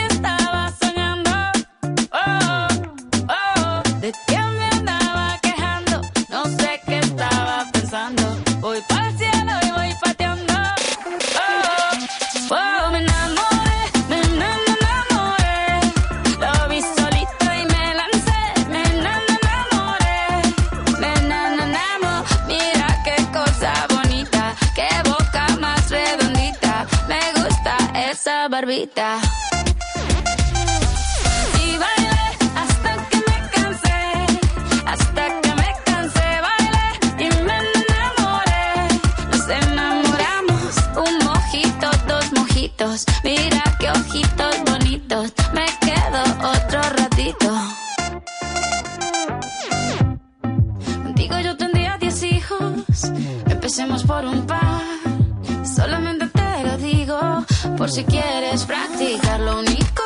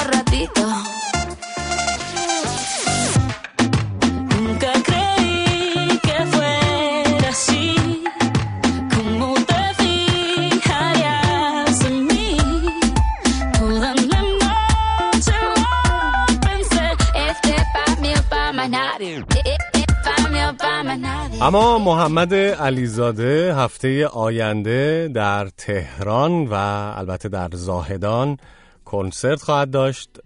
تاریخ کنسرت تهران 18 هم و 19 هم تیر ماه در سالن میلاد نمایشگاه. این کنسرت برگزار میشه ساعت 7 و 10 شب. که قیمت بلیت این برنامه هست 45 تا 130 هزار تومن و برنامه زاهدان چهارشنبه 21 تیر ماه در سالن نمایشگاه زاهدان ساعت 8 شب برگزار میشه و قیمت بلیت این برنامه هم 40 تا 80 هزار تومن هست. کار همینه که هست رو بشنویم از محمد علیزاده.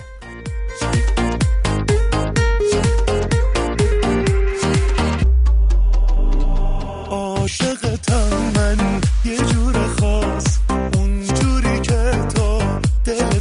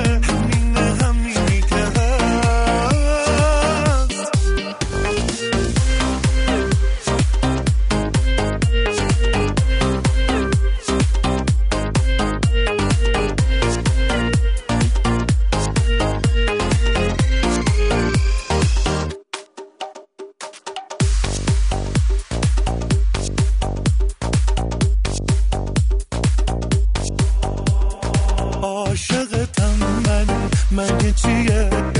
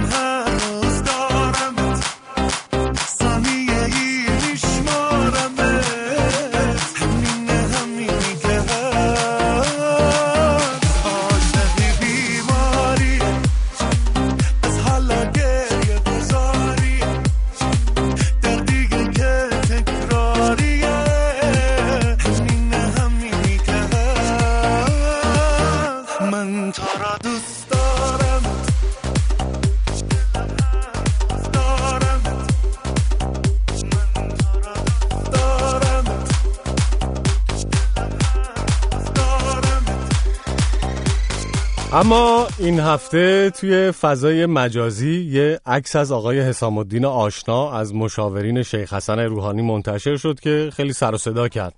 توی این عکس آقای آشنا از... که خودشون هم از فعالای توییتری و تلگرامی هم هستن توی مراسم ختم همسر حاج آقا علم الهدا جلوی حاج آقا جنتی به صورت نزدیک به 90 درجه دلا شدن و دارن دست مبارک حاج آقا جنتی رو یه جورایی بادکشتوری ماچ می‌کنن. همونطور که گفتم این عکس خیلی سر و صدا کرد توی فض- فضای مجازی و مثلا آقا بهمن توی توییتر در این باره نوشته که آشنا مشاور فرهنگی رئیس جمهور رسیده خدمت جنتی و گفته از سخنچینان شنیدم آشنایت نیستم دستهایت را بیاور تا بگویم کیستم. یا مثلا حامد در این باره توییت کرده بود که حضرت آقای آشنا آکنده شدن لبهای ملکوتیتان از عطر دستان حضرت آقای احمد جنتی که تو گویی عطر بهشت و جاودانگی دارد گوارای وجودتان باد. کسبید ظاهرا خود آقای آشنا هم توی کانال تلگرامش این عکس رو بازنشر داده و توضیح داده زیرش که می‌توان حرمت استادان را نگاه داشت ولی از مواضع خود کوتاه نیامد. بعدم یه جای دیگه اشاره کرده به اینکه خود روحانی هم توی یکی از نطقهای انتخاباتیش گفته من حاضرم دست مقام معظم رهبری را در برخی از امور دهها بار ببوسم. مسئله اینه که دوستان دیگه ما و شما می‌دونیم که دستبوسی در نظام جمهوری اسلامی امر بسیار پسندیده ایه مثلا امام امت رو که یادتونه لامصب به هر کی می‌رسید پشت دست و پرت می‌کرد جلو طرف. اصلا یارو نمی‌خواست ماچ کنه تو رو دروایسی گیر می‌کرد لب و می‌داد به دست. یا مثلا خود معظمله اصلا این کارن. اون چند سال اول رهبریشون یه فیلمی ازشون توی صدا و سیما پخش شد که برای اینکه بین خواهرا و برادرها از نظر ماچ تبعیضی نباشه یه دستمالی انداخته بودن روی دست مبارکشون و خواهرا می اومدن از روی دستمال دست معظمله و ماچمالی می‌کردن. البته حتی ما مورد آیت الله مصباح رو در یک فیلم معروف داریم که دارن میرن استقبال معظمله بعد تا به ایشون می‌رسن یهو می‌کشن پایین تا پای آقاشون رو ماچ کنن و بعد خلاصه گلاویز میشن دو طرف سر این ماچ مهم. اینه که آدم به این نتیجه می‌رسه که روحانیون عزیز علاقه دارن به اینکه دستشون یا پاشون یا حالا اگه پیش اومد جای دیگهشون ماچ بشه. حالا می‌خواد آشنا دست جنتی و یا روحانی دست آقا رو یا بان... بانوان دست معظمله و یا مصباح هم پای آقاشونو. این ماچا درسته که دلا شدن داره ولی هزار تا فایده و سودم از بغلش در میاد. ولی ما و شما که از ماچ دنبال سود نیستیم که. ما از ماچ مالی مقاصد خاص بیشرمانه دیگه رو پیگیری می‌کنیم که خانم آفت الان برامون مفصل توضیح میدن جریانش چیه.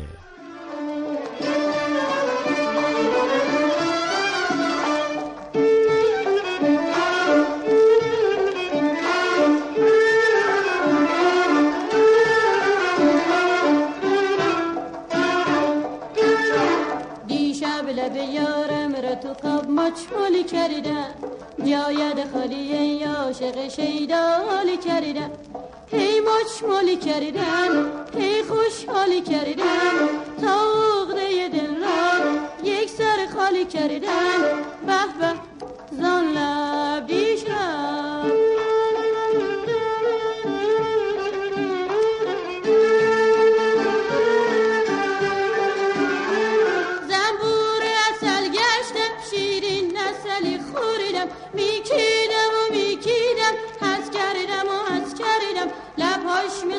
قطاب بود عناب بود و عناب بود. زان دو لب شیرینش شهدم چه مهیا بود. خوش بودم خوش بودم بشنو که چه ها بود. خوش بودم خوش بودم بشنو که چه ها بود. دیشب لب یارم را تو خواب مچمالی کردم. جاید خالی عاشق شیدالی کردم. هی مچمالی کردم هی خوشحالی کردم تا عقده دل را یک سر خالی کردم. به به زان لب دیشب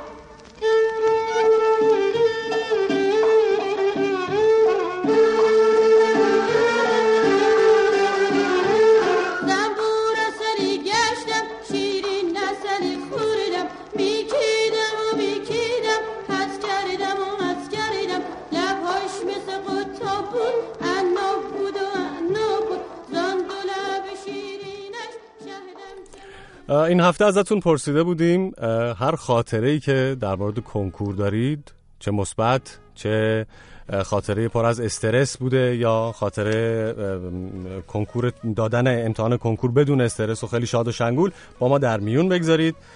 خیلی هم کامنت داریم مثلا روی اینستاگرام NB نوشته آخه الان دیگه چه کنکوری؟ فقط برای دریافت پول و وقت پر کردنه.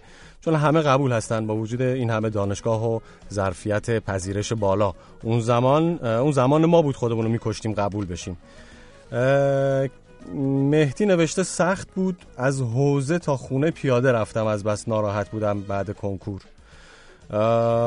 زهرا نوشته سالها پیش رفته بودم سر جلسه کنکور.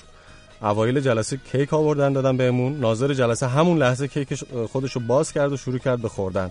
من با تعجب نگاهش می‌کردم تو دلم می‌گفتم عجب. این چه عجله ای داشت. که یه هویی پرید تو گلوش سرفش گرفت مجبور شد آب بخوره. به خودم گفتم عجب چشم شوری دارم.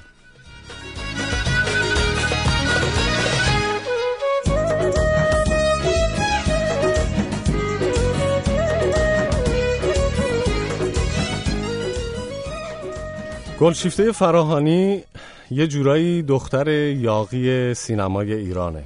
فرزند بهزاد فراهانی از بازیگران قدیمی و معتبر سینما و تئاتر ایران که از سنین خیلی کم وارد سینما شد اوج گرفت و در اوج بازیگریش از ایران خارج شد و دیگه برنگشت.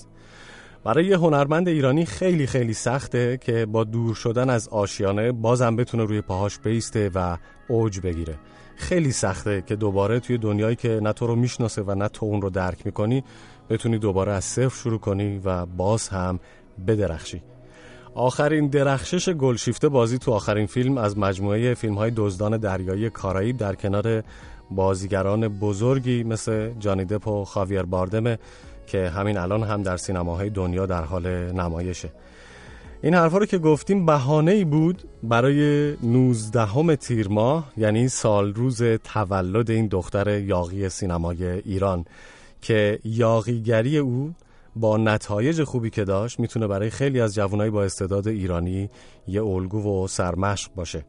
تولد گلشیفته رو به خودش و طرفدارانش تبریک میگیم و امیدواریم با ادامه درخششش ما ایرانی ها رو خوشحال و خوشحال تر کنیم. سکوتم را نکن باور. من آن آرامش سنگین پیش از قهر طوفانم. من آن خرمن من آن انبار باروتم که با آواز یک کبری آتش می شوم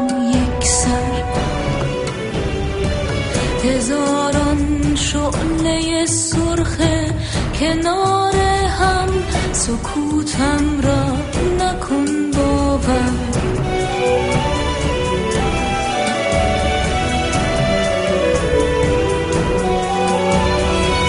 تمام این قفس ها را تمام حسرت و این ترس ها را من به دستانی که می‌خواهد رها باشد شکستی سخت خواهم داد. سکوتم را نکن باور.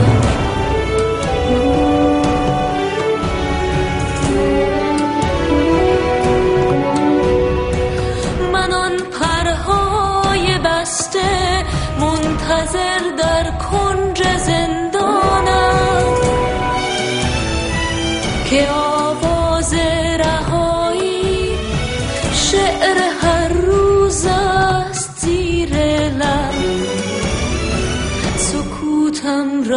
را نکن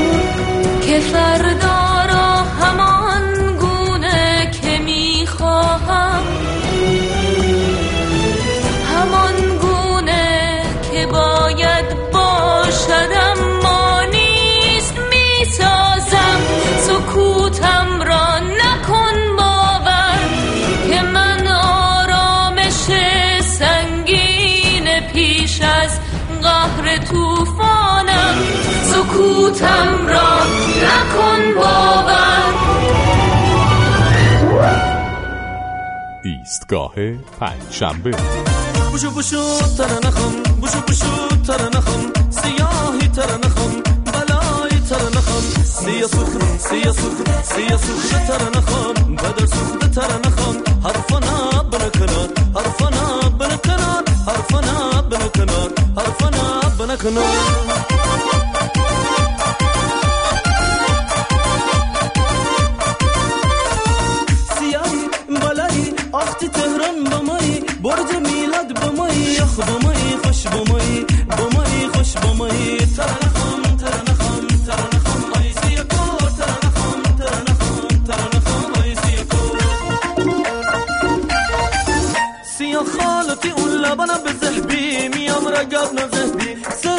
شب تو برگت گاز به زهبی میام رگب نزهبی بمیرم بمیرم بمیرم موتی و سرخ جولان گاز بگیرم بگیرم. موتی و خال سر لبر بمیرم بمیرم. میجانه که حاج خانومه. لب لب توچ خانومه.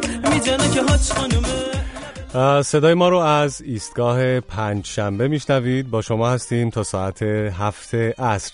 این هفته ازتون پرسیدیم با توجه به اینکه امروز و فردا مراسم پرشور کنکور سراسری تو جای مختلف ایران برگزار میشه. شما هم اگر خاطره ای از کنکور دارید برامون تعریف کنید. می‌تونید نظراتتون رو از طریق راه های ارتباطی برنامه ایستگاه 5 رادیو فردا دات کام تلفن های تماس 20420 22 11 24 133 و 163 تلگرام صفحه فیسبوک برنامه و یا اینستاگرام فرشید منافی و اپلیکیشن اس برنامه با ما در میون بگذارید.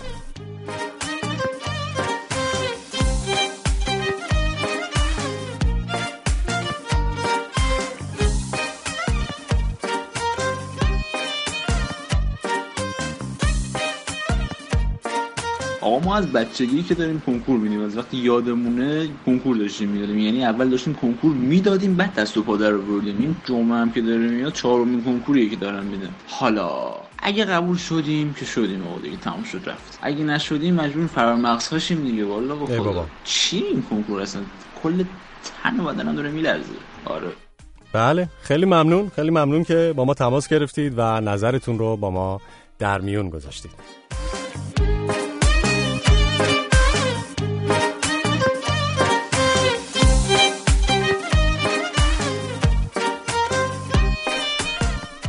اما برای امید توشه روزنامه نگار این هفته یک اتفاق افتاد که شرحش رو توی توییترش نوشته بود. نوشتش رو می‌خونم براتون تا بعد دربارهش یه گپی بزنیم. شب گذشته چند کوچه پایینتر از پلیس امنیت اخلاقی در خیابان وزرا که بدهجابان و روزخاران را دستگیر می کند چند زورگیر با کارد هم کردند. ساعت یک دیشب منتظر تاکسی بودم که چهار موتور سوار برای زورگیری تلفن همراه هم اقدام کردند. درگیر شدم و مقاومت کردم. با چاقو به سر و بازویم زدند. دو نفری دو نفر روی موتور نشسته و آماده حرکت بودند و دو نفر دیگه مدام به دست و سر و پایم ضربه می زدند. عملا تنها صورتم را محافظت می کردم و عقب می رفتم. زمین خوردم و بعدا فهمیدم گوشی آن موقع شکسته. شروع کردم به فریاد زدن. هراسان چند ضربه محکم زدند و رفتند. چند لحظه بعد همسایه ها بیرون آمدند. خون از سرم میریخت. لباسم پاره شد. موبایلم غیر قابل استفاده شد. دست و بازوی چپم که گوشی را نگه داشته بودم زخمی و پا و کمرم هم کبود شد. صبح رفتم کلانتری 105 سنایی گفتم برو دایره تجسس. پرسیدن چیزی دزدیدن؟ گفتم نه. پرسیدن بخیه خوردی؟ گفتم نرفتم بیمارستان. گفتم پس برای چی اومدی؟ گفتم سر و دستم زخمی شده گوشیم شکسته و دوربین های بانک محل فعالند. شمارم را گرفت و گفت خبرت می‌کنیم. برای باقی هم برو پایین بگو دعوا کردم. رفتم پایین و گفتم می‌خواهم برای گوشی شکسته و جراحاتم شکایت کنم. گفتند که برو پیش افسر نگهبان تا شکایتت را بنویسد. ایشان هم گفت برو دادسرا. نرفتم دادسرا. مشخص است که نتیجه جز اطلاف وقت ندارد. الان هم رفتم گوشی را تعمیر کردم که خب می‌دانم کار عبسی است. شاید نباید مقاومت می‌کردم. لحظه آخر می‌خواست voice recorder م که موزیک های عزیز و مصاحبه هایم داخلش بود را بردارد که نگذاشتم. چند تا مشت و لگد هم برای آن خوردم. حس پیروزی. بزرگترین شانس هم این بود که از من عاقلتر بودند و حرفشان بود.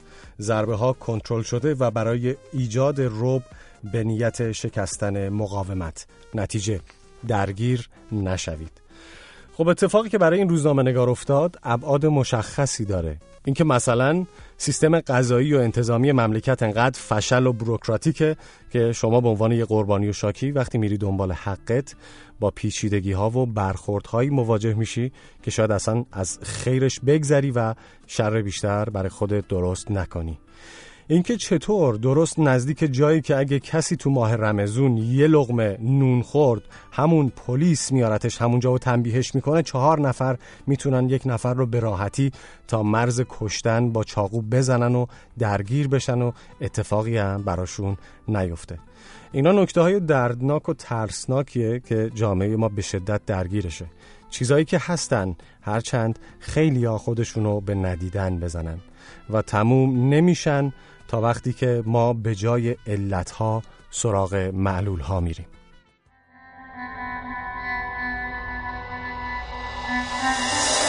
یه خورده خلوت کنیم. می‌خوام بگم از حسار جبر. نمیپیچه اینجا صدای من. داری کم کم مس می‌کنی فشار قبل نه کم رنگ میشه داد و هوار قلب ای کاش بودین الان جای من. با تو نیستم که جلو آینه ای. بابا تو که ذات دین آینه است. خش خوش رود زیاد نیستن با تو گذاشتی چند باری کچ نه آب بوده رفت نه شاب بوده حرف. نه از اشتباه گرفتی چند سالی دست بشین که می‌خوام حرف بزنم. توی سر نوشته خودم دست ببرم. دنیا کرد منو دست به سرم. منو که انگوش دست و فرق سرم. پدر و مادر سمبول پاکی و حرفای خاکی و درد پنهانم.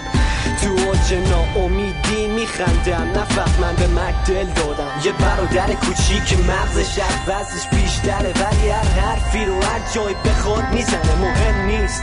مهم هدفه که بهش می‌رسه. آخر می‌رسیم به من. منی که مرد بودن یاد گرفتم از فیلم های وستر دوئل بین من و وجدانم. برد و باخت مهم نیستش اصلا. باور کن خیلی خستم. فرصت ها رو دادم خیلی از دست. چه توقعی داری از من؟ من یه مرده متحرکم. یکی بود یکی نبود. هر کی بود و گوش کرد شد کبود یه جاییش. خسته از حرفای تکراری دردای اجباری زخمای کاری. موندیم و یه قلم باریک با کلی حرف که جاش تو کلمه ها نیست. خسته از دردای اجباری حرفای تکراری زخمای کاری. آسمون دوست دارم که هر شب خدا می‌کنه چراغاش روشن. روز به روز داره گرمتر میشه اما عشقم اینه ببینم ستاره زرد. همه خستن از حماقت من. ممنون از صداقت جمع. آینده شده برام توفاله مغز. زنده بودن شده حماسه من. بذار یادم بره نفس کشیدم. زندگی که رو حوض چشیدم. کوبوندش منو به درای قب که دیگه روحم از جسمم پیاده شد. نه حوصله نصیحت دارم. نه چیزی که منصرف شم از کارم. حرفای من تو این وسیعت نام است مثل یه وسیقه است وسط استوره شدم توی تنها بودن. در رو می‌زنم تنهای تورک. یاری دارم که فیکس فیکس هرچی لاش خور دورش شیفت دیلیت کاری ندارم به آدم دیگه. به این که چوبش لای چرخ ما گیره روزگار همین جوری پا نمیده. به من تو یا افکار پیرت. نریزی نتا یه قطر عشق خندیدم به در از یه لحظه غم. پوچ بودن و دیدم تو سایده شدن که الان به طرق مختلف قایده شدن حس می‌کنم که خالی از پرم. چند کلمه ای بکن آویزه گوشت. خودت باش تا آخر دنیا. حتی اگه نداشتی یه جرعه هفته گذشته آلبوم جدید سامان جلیلی به اسم چه حال خوبیه منتشر شد که سامان علاوه به خوانندگی ترانه های آلبوم رو نوشته و آهنگ قطعات آلبوم رو ساخته.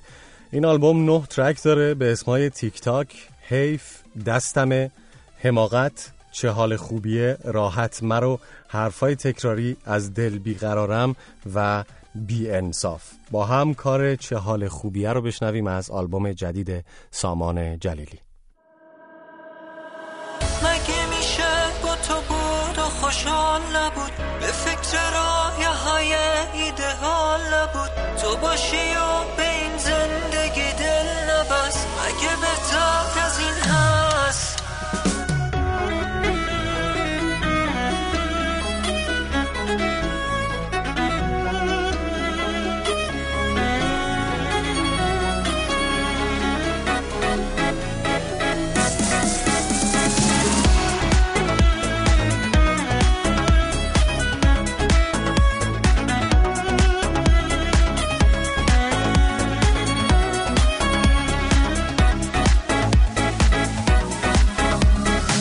رویای عاشقی می همه زندگی می تنهات نمیسارم عزیزم. واسه دیدن تو واسه خندیدن تو شهر رو به هم میریزم. چه حال خوبیه؟ چه حال خوبیه؟ چه حال خوبیه؟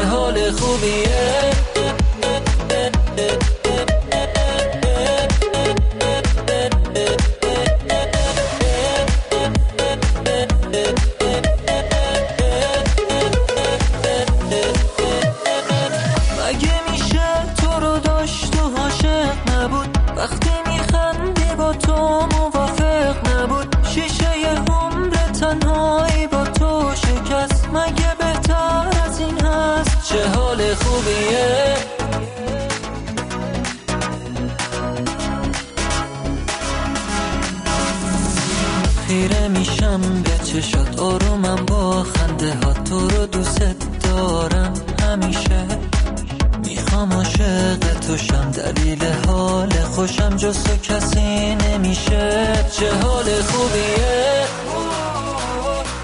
چه حال خوبیه؟ چه حال خوبیه؟ چه حال خوبیه؟ چه حال خوبیه؟ چه حال خوبیه؟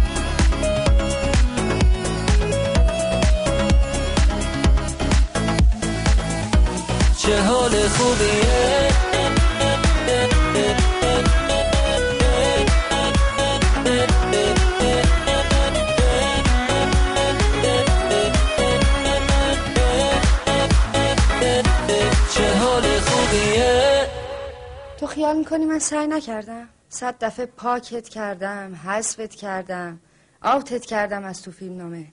دنب تو گرفتم انداختمت تو زباله دونی پاره پورت کردم ریختمت تو سطل آشغال. اما نشده. نمیشه آخه. باز دوباره یه جوری چهار چنگولی برمیگردی. زندگی تو آخه زندگی منم هست. من همه جای زندگیم با تو پر شده جهان. اما وقتی می‌خوام بنویسمت می‌بینم ذهن من از تو خالی. جهان. دوره دانشجوییت آدم فروشی کردی؟ اون وقتا که بی پول بودی با اسلحه تو بانکی چیزی رفتی؟ اختلاسی چیزی کردی تو اداره؟ قبل از اینکه من زنت بشم تو جاسوس موساد بودی؟ می‌خوای منو لو بری؟ نه می‌خوام بدونم تو تو زندگیت مگه چه کاری کردی که میترسی دیگرون بفهمن از قتل این روزنامه نویسا و نویسنده ها و شاعرها این قتلایی که بهش میگن زنجیره ای تو تا حالا چیزی به گوشت خورده؟ دونه بدونه همشون رو من کشتم. حیف که تو طرز کاری. با هم بخشی, بخشی از دیالوگ های فیلم کاغذ بیخط رو شنیدیم به کارگردانی ناصر تقوایی و با بازی درخشان زندیات خسرو شکیبایی و هدیه تهرانی. این روزها در حالی به روز تولد ناصر تقوایی نزدیک میشیم که متاسفانه سالهاست از این مرد بزرگ سینما ایران فعالیتی ندیدیم. قدیمی ترها حتما تقوایی رو با سریال معروف و خاطر انگیز دایجان ناپل اون به دارن و جوانترها هم فیلمایی مثل ناخدا خورشید و همین کاغذ بیخط اونو دیدن و از روونی داستانها و درخشان بودن کارگردانی اون فیلم ها لذت بردن. همونطوری که گفتیم تقوایی به خاطر روحیات خاصی که داره سالهاست کار نمی‌کنه. دو فیلم ناتموم داره و حتما ده ها ایده و طرح به عمل نرسیده و اونجوری که از گوشه و کنار میشنویم استایل خاص خاصش و کنار نیومدنش با سانسور و نظارت های بیدلیل و بیمنطق یکی از دلایل کنار موندن اون از سینمای ایرانه هرچند که خیلی ها معتقدن که این سینمای ایرانه که با بیکار بودن امثال تقوایی بیشترین ضرر رو می‌کنه. به هر حال ضمن تبریک برای این مرد بزرگ هنر و فرهنگ ایران آرزوی سلامتی و پیروزی و مهمتر از اون بازگشت به مسیر می‌کنیم. بازگشت به مسیری که اگر باز بشه نتیجهش رشد و بالندگی هنر ایران و ایرانیه. دنیا شبیه سینماست از وقتی چشم وا می‌کنی رو به یه پرده سفید فقط تماشا می‌کنیم. میان و میرن آدما. نقش اونا عوض میشه. یه روز تماشا چین و یه روز دیگه هنر پیشه. یه روز حمیده هامونن اسیر شک فلسفی. یه روز رزا مارمولکن در میرن از هر طرفی. بعضی ها زیر پوستشن درگیر خون بازی میشن. مثل علی سنتوریان به مرگشون راضی میشن. خیلی ها تا آخر عمر فقط سیاهی لشکرن. تو بازی نقشی ندارن نمی بازن نمی برن توی درام زندگی بگو که نقش ما چیه؟ کی آخری کاتو میگه؟ سناریو دست کیه؟ توی درام زندگی بگو که نقش ما چیه؟ کی آخرین کاتو میگه؟ سناریو دست کیه؟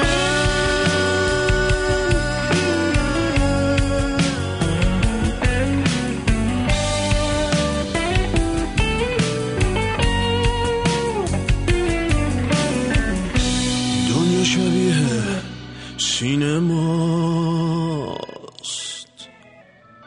پر از غم و پر از خوشی؟ شاید واسه تو پیش بیاد. قصه یه فیلم سکشی شاید من و تو باید از روبان قرمز رد بشیم. زبون هاج کازم و ما شاید بازم بلد بشیم.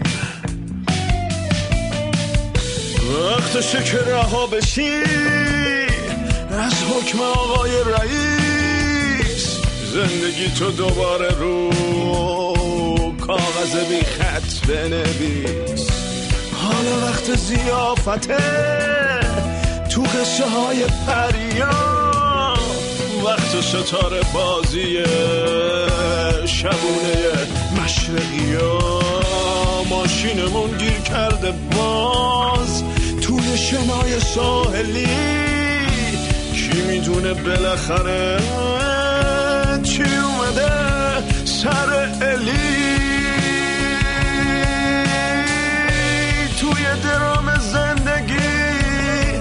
بگو که نقش ما چیه؟ که آخرین کاتو میگه؟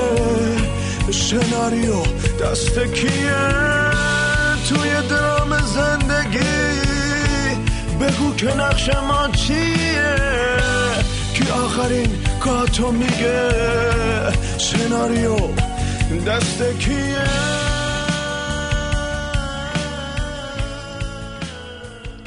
در ادامه با شما هستیم با ایستگاه سینما و این بار با محمد زرقامی. این سینوگراف عکس متحرک چه افاقی دارد؟ اگر نیت یک ساله دارید برنج بکارید. اگر نیت ده ساله دارید درخت پرس کنید. اگر نیت صد ساله دارید آدم تربیت کنید. سینماتوگراف آدم تربیت می‌کنید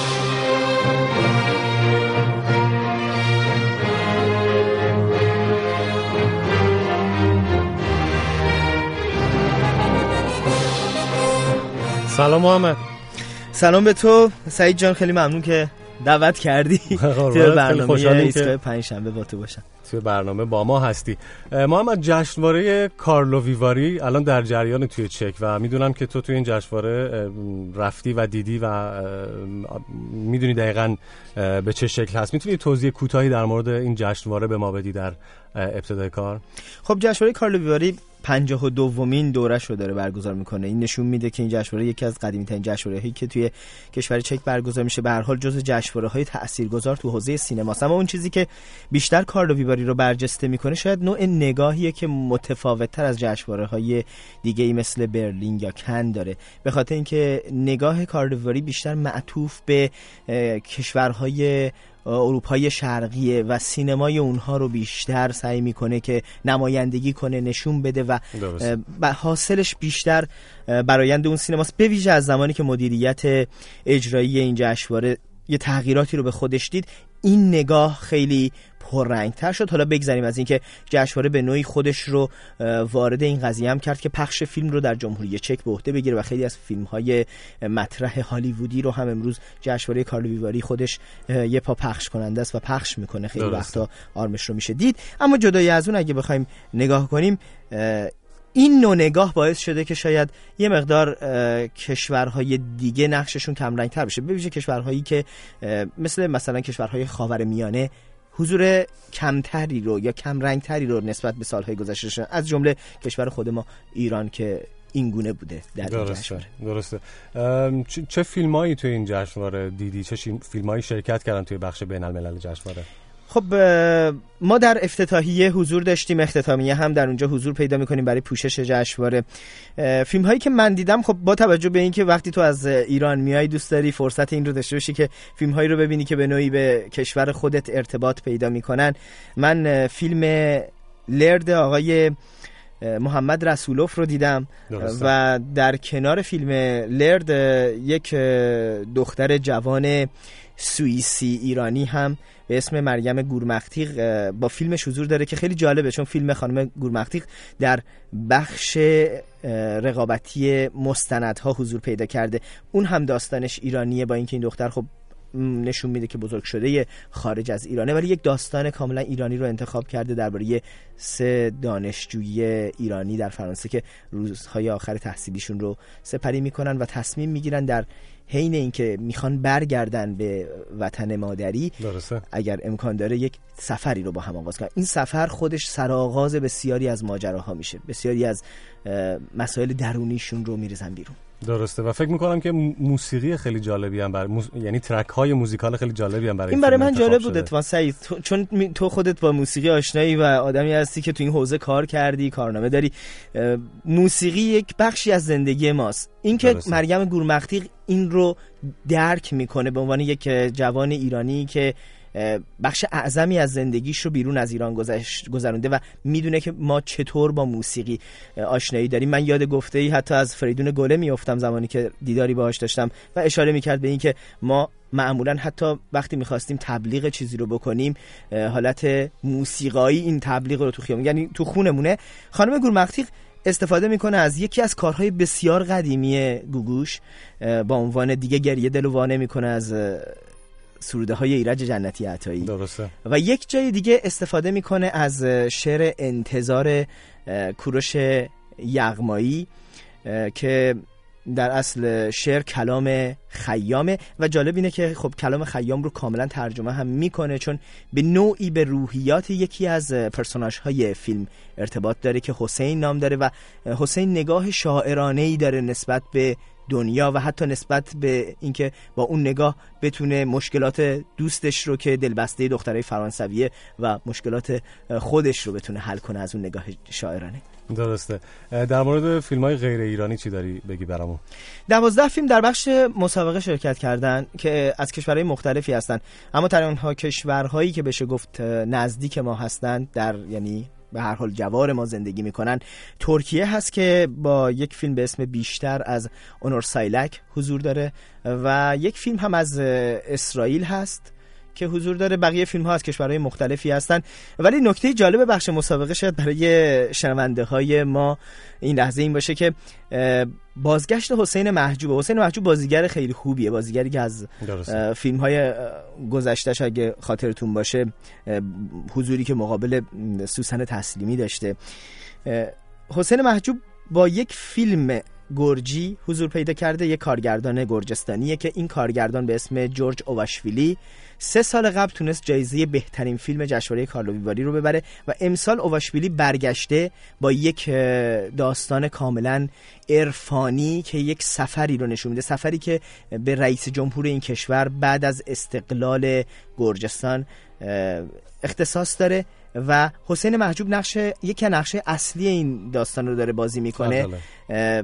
و جالب ترین نکتهش اینه که عکس حسین محجوب روی پستر این فیلم هم هست. یعنی تنها عکس تنها شخصیتی که حضور داره روی این پستر در فضای برفالود گرجستان آقای حسین محجوبه که میشه اونجا دید.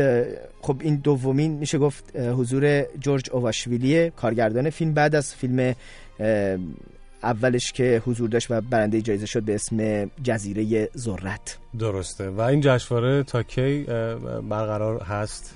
کی اه، تموم میشه؟ اختتامیش کی هست؟ این جشنواره روز شنبه به پایان می‌رسه اما یک نکته ای رو من فراموش نکنم بگم. در این جشنواره ما یه فرصتی هم بهمون دست داد که با کیسی افلک هنرپیشه مشهور هالیوود که فیلم منچستر بای سیش خیلی دیده شده و تقدیر شد ازش در جشن در اسکار و جایزه بهترین اسکار رو برد باهاش گفتگویی داشته باشیم ازش سوالی کردیم که توی اون فضا خیلی چ- قبل از اینکه بشنویم این سوال رو با بن افلک نسبتی داره خانم بله بله بله. بن افلک برادرشه و جالب ترین نکته این دوتا اینه که وقتی فیلم های بن افلک رو نگاه می‌کنی و فیلم های کیسی افلک این به نظر می‌رسه که خب اون خیلی تجاری تره و این خیلی نگاه هنری تری به سینما داره. به ویژه این فیلم آخرش داستان شبه هم این رو نشون میده که امیدوارم فرصتی برای همه شنونده های ما دست بده که فیلم آخر آقای افلک رو در ایران ببینن. و جدا از اون کسای دیگه ای در این جشنواره اومدن ازشون تقدیر شد. اوما تورمن همچنین اه، اه، کن لوچ و اینها هم کسانی بودن که جای جوایزی رو در طول این جشنواره دریافت کردن فکر می‌کنم که اگر موافق باشی می‌خوای اون فایل صوتی کیسی بد نیست اگر که اگر افلک آماده دارین با هم بشنویمش Hello Mr. Affleck, uh, my name is Mohammed Zarqami. سلام آقای افلک محمد Iran زرقامی Service. هستم از رادیو Uh, my آزاد بخش ایران. Uh, پرسش من uh, کمی متفاوته سال گذشته شما برنده جایزه اسکار بهترین هنرپیشه شدید تبریک میگم. و در همون سال فیلمساز برجسته سینمای ایران اسقر فرهادی دومین اسکار خودش رو برای فیلم فروشنده برد. من دوست دارم بدونم شما این فیلم رو دیدین و همچنین شما با سینمای ایران آشنایی. دارین درباره این سینما چی فکر cinema? می‌کنید علیرغم حاشیه هایی که پیش اومد.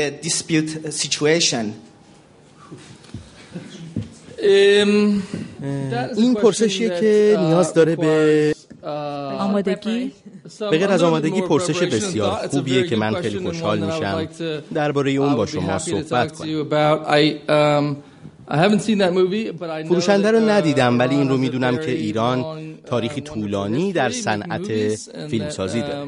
فیلم های خوبی در ایران ساخته شده و به نمایش در اومده.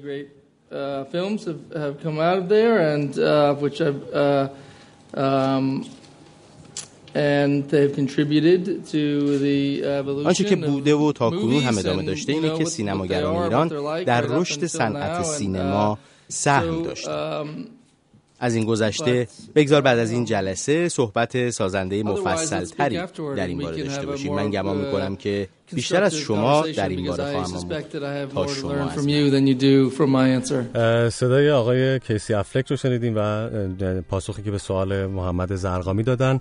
اه، خیلی ازت ممنونم خواهش محمد. می‌کنم. فقط اگر اجازه بدید من یک چیز خیلی کوتاه بگم می‌دونم وقت برنامه محدوده. اینکه اگر دوست دارید در جریان اختتامیه جشنواره کاروباری قرار بگیرین می‌تونید ما رو در شبکه های اجتماعی تلگرام اینستاگرام و فیسبوک دنبال کنید. ما با شما خواهیم بود با پوشش لحظه به لحظه اخبار آخرین لحظات جشنواره فیلم کاروباری 52 دومین دوره. خیلی ازت ممنونم. خواهش می‌کنم.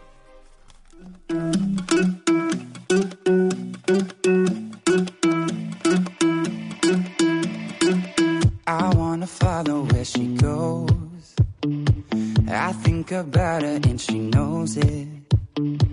I wanna let it take control. Cause every time that she gets close, yeah, she pulls me in enough to keep me guessing. Mm.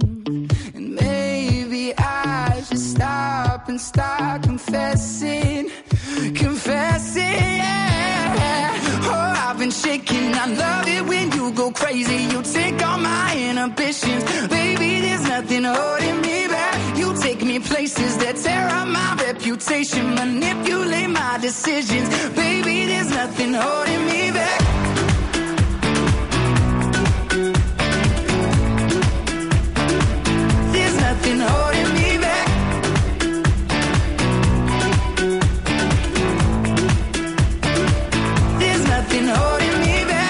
Says that she's never afraid.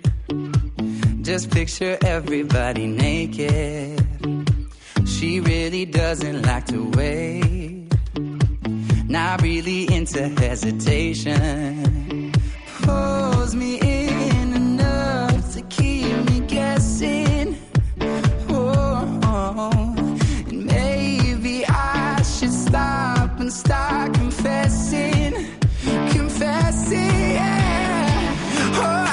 Been. I love it when you go crazy. You take all my inhibitions, baby. There's nothing holding me back. You take me places that tear up my reputation, manipulate my decisions, baby. There's nothing holding me back.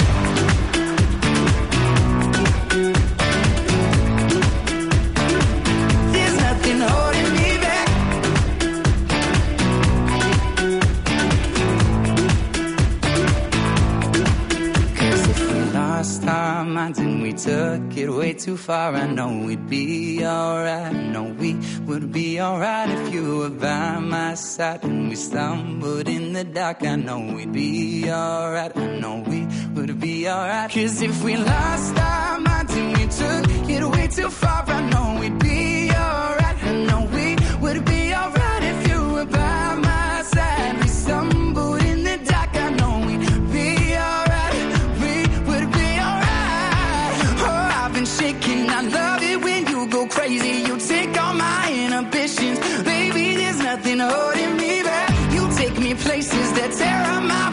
manipulate my decisions, baby. There's nothing holding me back.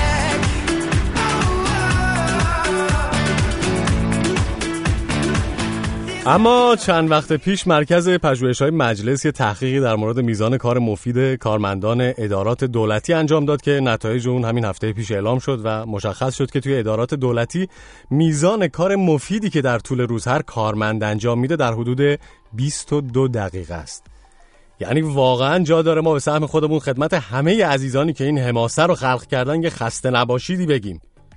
یه چند سال پیش بود که معظم یه سالی رو سال همت و کار مضاعف اعلام کرده میگن اون سال استثناعا ساعت کار مفید توی ادارات افزایش پیدا کرده بود و رسیده بود به 25 دقیقه. ولی دیگه بیشتر از این یه کارمند اداره دولتی رو بخوان اوورکلاک کنن خطرناکه. دیگه تش همینه. حالا ما باز راضی هستیم. اگه توی همون 22 دقیقه یا 25 دقیقه که کار می‌کنن کار مردم رو راه بندازن. ولی متاسفانه توی همون دقایق معدود هم که منت سر ما می‌ذارن و کار می‌کنن بیشتر وقتشون به گفتن نمیشه و نمیدیم و رئیس نیست و امروز برو فردا بیا و پاسکاری ارباب رجوع از این اتاق به اون اتاق میگذره. دیگه بالاخره همینه. به قول کاربری به اسم مولود توی توییتر همین که بین زمان صبحانه ورزش نهار و نماز و غیره وقت می‌کنن 22 دقیقه هم کار کنن خیلیه. بله کلا به نظر ما بهترین بحث رو کشش ندیم. حالا مثلا مگه توی باقی مشاغلی که داریم با, با سیستم ژاپن مگه داریم کار می‌کنیم که از کارمندای دولت انتظار شق القمر داشته باشیم؟ دولتی و خصوصی و آزادم که نداره که سر و تهش اینجا ایرانه. بذاریم این بندگان خدام تو حال خودشون باشن. تو حال خودم باشم. منو چند تاشم. بذار تو حال خودم باشم. نه نمی‌خوام پاشم. نمی‌خوام پاشم. نمی‌خوام پاشم. بذار تو حال خودم باشم. باشم باشم منو چند تاشم. بذار تو حال خودم باشم. اصلا نمی‌خوام پاشم. نمی‌خوام پاشم. تو حال خودم باشم. نمی‌تونم زورکی تو دل تو جاشم. بذار تو حال خودم باشم. می‌خوام چند روزی تنهاشم روزی تنهاشم بذار تو حال خودم باشم. نمی‌خوام رویاهای تو ازم بپاشم. قشنگی صورت تو به خنده هاشم. بذار تو حال خودم باشم. باشم منو چند تاشم بذار تو حال خودم باشم. نه نمی‌خوام پاشم. نمی‌خوام پاشم. نمی‌خواد باشه.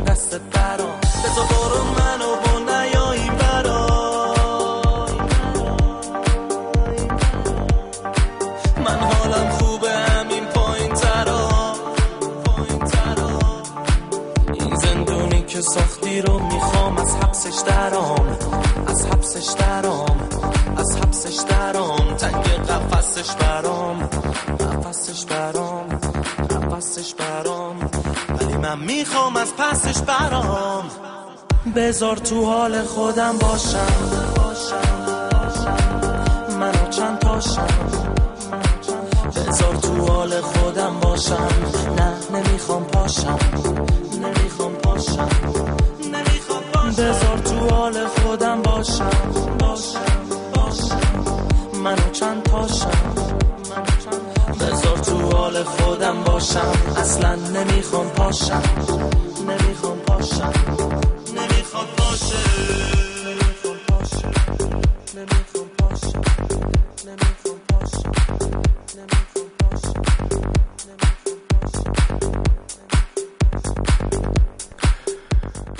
ده ژوئیه تولد سیکستو رودریگز ترانه‌سرا و آهنگساز مکزیکی آمریکاییه که خیلیا کیفیت کار اون رو با باب دیلن و نیل یانگ مقایسه می‌کنن. اما سرنوشت این هنرمند کمی متفاوت رقم خورد که در نوع خودش داستان خیلی جالبیه. رودریگز ششمین بچه یه خانواده مهاجر مکزیکیه که برای کار به آمریکا آمده بودن و خودش هم با اینکه توی رشته فلسفه توی دانشگاه تحصیل کرده اما تمام عمرش رو به عنوان کارگر ساختمون مشغول به کار بوده. اوایل دهه هفتاد و زمانی که توی اوقات بیکاری توی کافه ها و بارها ساخته هاش رو برای گروه های کوچیک مردم اجرا می کرده شانس میاره و آلبوم اولش رو با یه کمپانی خیلی کوچیک منتشر می‌کنه و بعد از سه سال هم یه آلبوم دیگه از کاراش رو بیرون میده. اما این آلبوم ها توی کشور امریکا اصلا مورد توجه قرار نمی‌گیرن و این مسئله باعث میشه رودریگز کار موسیقی رو سال 1974 رها بکنه و کار به عنوان کارگر ساختمونی رو ادامه بده. اما این دو صفحه منتشر شده از سیکستو به یک مسیر یک مسیر کاملا مستقل و متفاوتی رو طی کردند ماجرا از اون جایی شروع شد که چند نسخه از این آلبوم ها از امریکا به آفریقای جنوبی، استرالیا و نیوزلند می‌رسن و اونجا بازنشر میشن و بعد از این رویداد توی بازه زمانی کوتاه رودریگز تبدیل به یکی از پرطرفدارترین هنرمندها به خصوص توی افریقای جنوبی میشه و ساختهاش تو اون کشور حتی بیشتر از کسی مثل الویس پرسلی فروش می‌کنه. مهمتر از اون به خاطر درون مایه سیاسی ترانه های رودریگز ساختهاش به عنوان موسیقی مقاومت تو دوران آپارتاید تو آفریقا دست به دست میشن و محبوبیت رودریگز به شکل غیرقابل باوری افزایش پیدا می‌کنه. در همین راستا البته شایعات زیادی هم در مورد زندگی و مرگ این خواننده سر زبون ها میفته و حتی عده‌ای معتقد بودن که رودریگز خودکشی کرده. همه این اتفاقات در حالی میفته که خود رودریگز بیخبر از همه جا و بی اطلاع از شهرتش توی گوشه دیگه دنیا. بعد از این همه سال هنوز هم یک کارگر ساختمونیه و به سادگی تموم داره زندگیشو میگذرونه. اما داستان وقتی جالب میشه که دو نفر از طرفدارای پروپاگورسش تصمیم می‌گیرن سرنوشت هنرمند محبوبشون رو پیگیری کنن و پا میشن میرن آمریکا و یک کارگردان سوئدی هم از جستجوی این دو نفر دنبال رودریگز یه فیلم مستند می‌سازه. در نهایت این دو طرفدار رودریگز رو پیدا می‌کنن و میرن سراغش. اما هرچی از شهرت افسانه‌ایش توی آفریقای جنوبی بهش میگن این قضیه برای رودریگز بیشتر شبیه یک داستان میمونه. بالاخره اونا رودریگز رو راضی می‌کنن که برای کنسرت به افریقای جنوبی سفر کنه و اونم در نهایت قبول می‌کنه و وقتی به افریقا می‌رسه به افریقای جنوبی می‌رسه و عکس های خودش و تبلیغ کنسرتش رو روی بیلبوردهای همه شهر می‌بینه تازه موضوع براش رنگ واقعیت پیدا می‌کنه. اگه به این داستان علاقه دارید می‌تونید اون رو با جزئیات کامل توی فیلم مستند Searching for Sugarman یا در جستجوی شوگرمن ببینید و دنبال بکنید. کار شوگرمن رو بشنویم از سیکستو رودریگز Sugar man, won't you hurry? Cause I'm tired of these scenes. For a blue coin, won't you bring back all those colors to my dreams? Silver magic ships you carry jumpers, coke, sweet Mary Jane. Sugar man met a false friend on a lonely, dusty road. Lost my heart when I found it.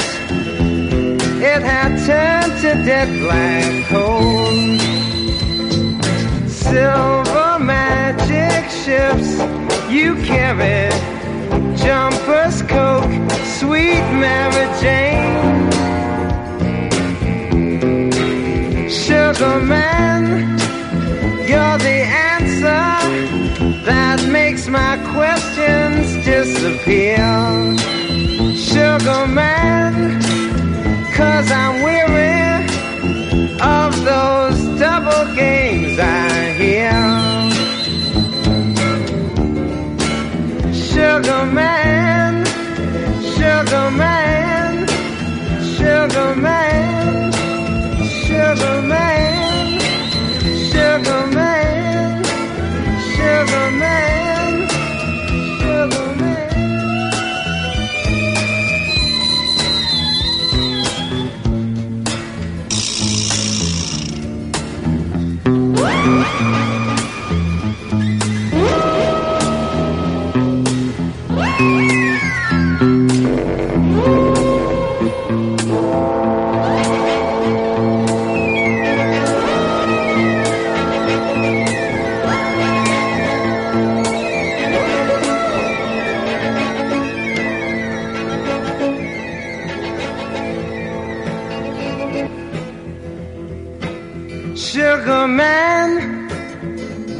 Won't hurry? Cause I'm tired of these scenes. For a blue coin, won't you bring back all those colors to my dreams? Silver magic ships you carry, jumpers, coke, sweet Mary Jane. Sugar man met a false friend on a lonely, dusty road. Lost my heart when I found it. It had turned to dead black coal.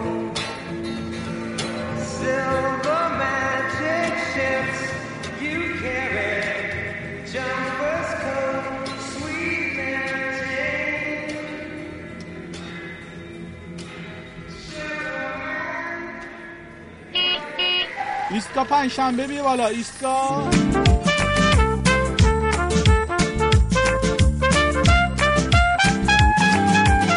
عشق چند قدم راهه از اتاق تا ایوان. عشق دستت وقتی میز شامو میچینه مثل خواب بعد از ظهر. تلخ اما میچسبه مثل چای بعد از خواب. تلخ اما شیرینه. من که قلب کوچیکم بی تو کاسه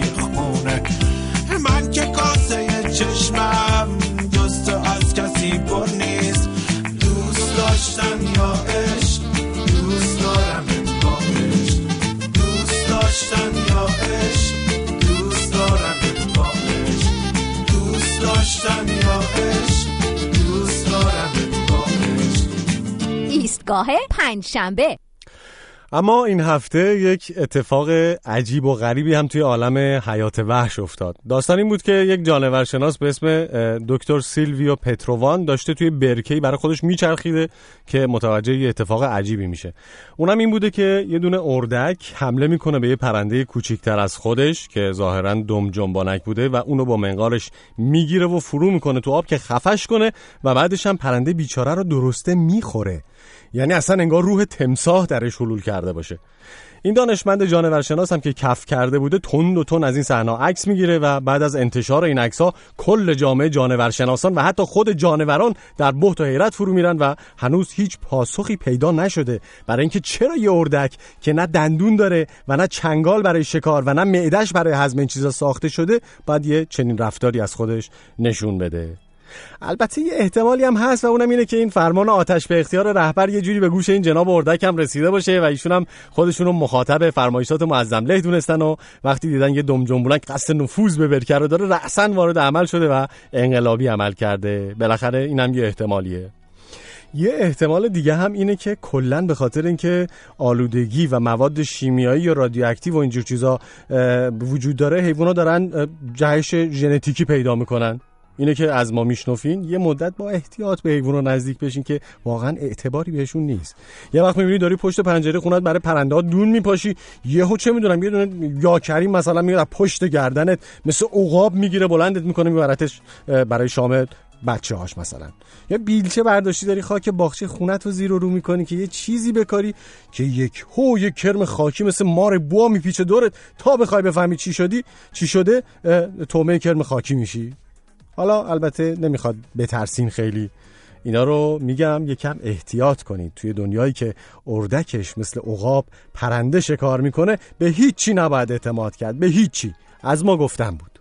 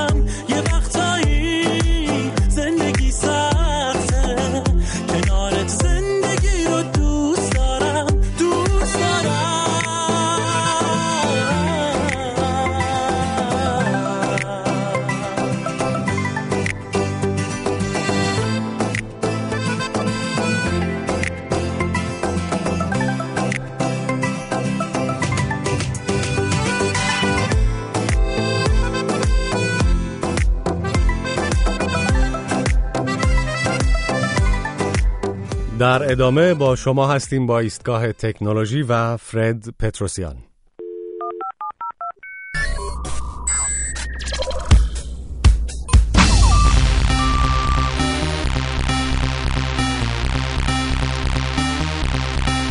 سلام فرد سلام سعید جان و سلام و درود به شنوندگان رادیو فردا و ایستگاه پنجشنبه.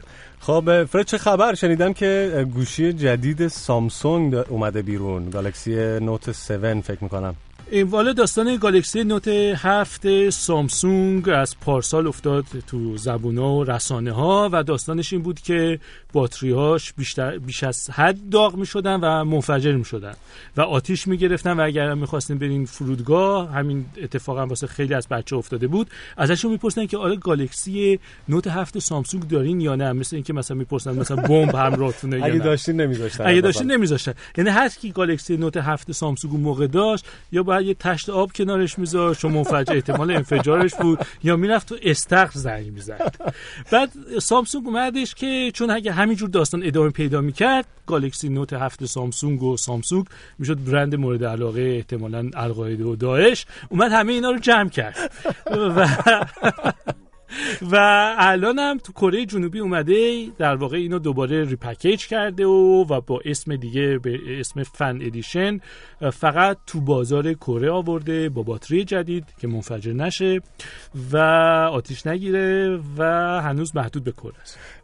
یعنی تغییراتی که کرده محدود به همین باتری در حقیقت درسته باتری و کاری هم که با گالکسی نوت هفت کرده یک دستیار مجازی هوشمند هم بهش اضافه کرد.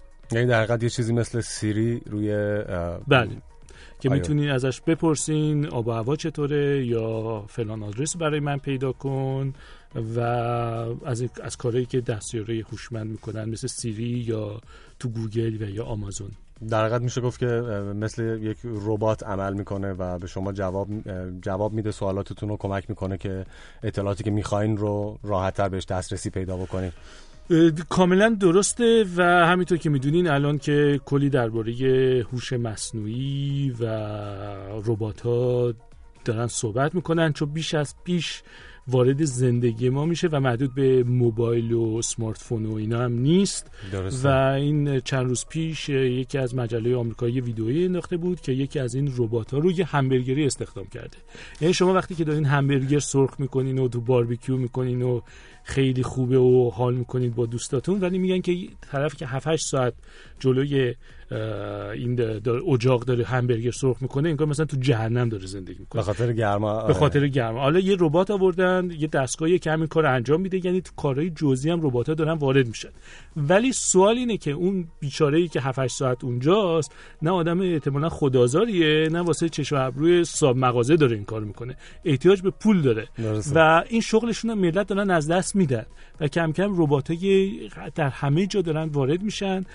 از از جراحی گرفته تا حمل و نقل و غیره و این داستان از دست دادن شغلا و ورود هوش مصنوعی که خیلی سر زبون است مثلا فکر کنید مثلا چند وقت دیگه مثلا یه رباتی جای شما داره این برنامه رو اجرا می‌کنه. ملت هم دارن میخندن و جای سعید مثلا یه آدم مصنوعی با دو تا مثلا شاخک. آره. و بیکار میشیم و بیکار میشیم. و هزینهتون کم میشه واسه رادیو. خیلی جالب. فکر می‌کنید تا این, این پیشرفت تا کجا پیش میرن؟ یعنی این ربات ها و این تکنولوژی جدیدی که کم کم دارن جای آدم ها رو می‌گیرن این حد نهایتی براش اصلا قابل تصور هست یا نه؟ ببین یکی از مسائلی که پیش اومده اینه که این ربات ها دارن شرکت های خیلی بزرگ مثل گوگل، آمازون و غیره همشون دارن سرمایه گذاری می‌کنن. و این مسئله این که که شغلا و بازار کار از بین میره مطرحه. چون قبلا مثلا از کشاورزی می‌شد انقلاب صنعتی کرد کشاورزا رو برمی داشتن پارک می‌کردن تو کارخونه. بعد وارد مسئله انقلاب خدماتی شدیم کارگرا رو برداشتن پارک کردن تو اداره. ها ولی الان این ربات ها جارشون میگن و بازار مصرف از بین میره. واسه همین پارلمان اروپا بحث اینو مطرح کرده که به هر شهروند اروپایی از پولدار یا بی پول فقیر کارگر کارمند هرچی یه حقوق ثابتی بده که احتمال داره که اصلا داستان اینه که, که اگه ربات اومدن این و مردم بیکار شدن جلوی فاجعه و از بین رفتن بازار مصرف رو بگیره. اما این در حد حرف ولی در کشورهای مثل فنلاند دارن آزمایشهایی رو تعداد معدودی از آدما می‌کنن. و داستان هوش مصنوعی چون بعضی از این ربات ها می‌تونن که ربات جدید خودشون درست کنن و احتیاج به آدم هم ندارن. بعضیا مثل بیل گیتس که هممون آشناییم و یا استیون هافکینگ فیزیکدان معروف هشدار دادن که می‌تونه این پدر آدما رو در بیاره. آره واقعا. آره. یه هشدار دیگه هم استیفن هافکینگ داده این وسط جالبه بهش بگیم که میگه که اینقدر پیام و اینا به فضا نفرستید چون احتمال داره موجودات اینا گیر بیارن و بیان دهن ما رو صاف کنن. ولی میگن که استیفن هافکینگ که راست میگه ولی دیگه دیر شده چون 40 50 سال این پیاما داره میره که ما زمینیم و ما اینجاییم و بیاین ما رو پیدا کنیم. خیلی ممنون ازت فرد پتروسیان. خیلی ممنون از شما. اگر موردی نیست که اضافه بکنی؟ نه یه مورد دیگه هم بود ولی فکر نکنم به برنامهتون بخوره. داستان رباته در یک کتابی که الان خیلی سر زبون است به اسم هومودئوس انسان خداگونه. نوشته هراری خیلی معروفه و دست به دست داره میچرخه و رسانه دارن صحبت می‌کنن و بجز مسئله ربات ها مسئله تغییر ژنتیکی رو که داره اتفاق میفته مطرح کرده به این معنی که بعضی تغییر ژنتیکی خیلی خوبه بسیاری از بیماری ها رو جلوشون می‌گیره. ولی مسئله اینه که بعضی ها هم می‌تونن از پولدارا دارن سعی می‌کنن به عمر جاویدان برسن پیریشون عقب بندازن. یعنی از طریق تغییر ژنتیکی می‌تونن کاری بکنن که این داستان الان تو جریانه. مثلا فکر کنین آدمایی میان و 500 سال عمر دارن اینجا میشینن و جوکای 500 سال پیشو تعریف می‌کنن. خیلی ممنونم خیلی ممنون از شما. خدافظ فرد پتروسیان. فرد رو می‌تونید با شناسه فرد پتروسیان روی توییتر دنبال بکنید. Yeah.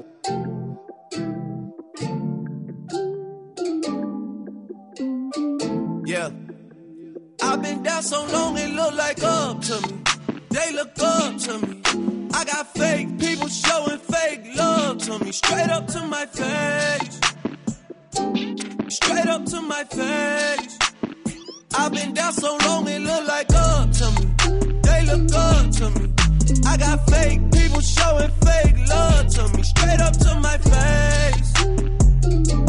Straight up to my face. Something ain't right when we talking. Something ain't right when we talking. Look like you hiding your problems. Really, you never was solid. No, you can't son me. You won't ever get to run me. Did look, gotta reach I reach back like one three, like one three. Yeah. That's when they smile in my face. Whole time they wanna take my place. Whole time they wanna take my place. Whole time they wanna take my place. Yeah, I know they wanna take my place.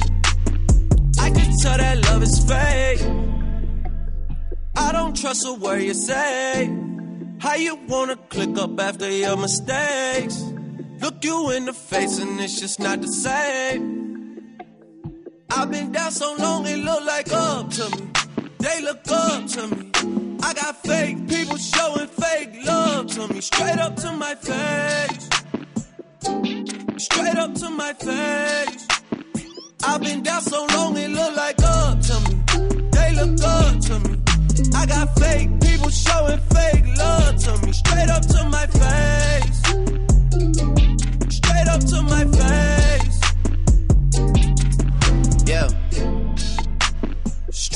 To my face, tryna play it safe.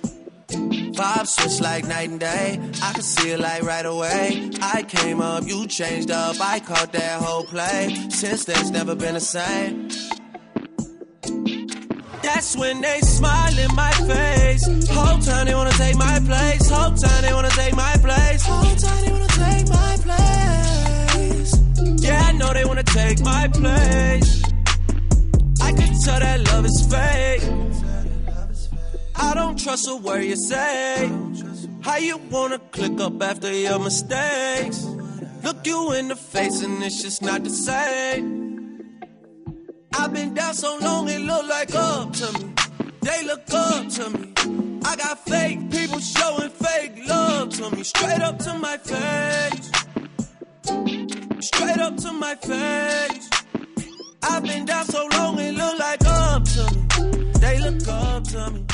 کار فیک لاو رو شنیدیم از دریک. چالش گویندگی این هفته مربوط هست به این هنرمند که می‌تونیم اون رو با صدای نازنین عقیل تیما روزبه شیوا المیرا و سم بشنویم.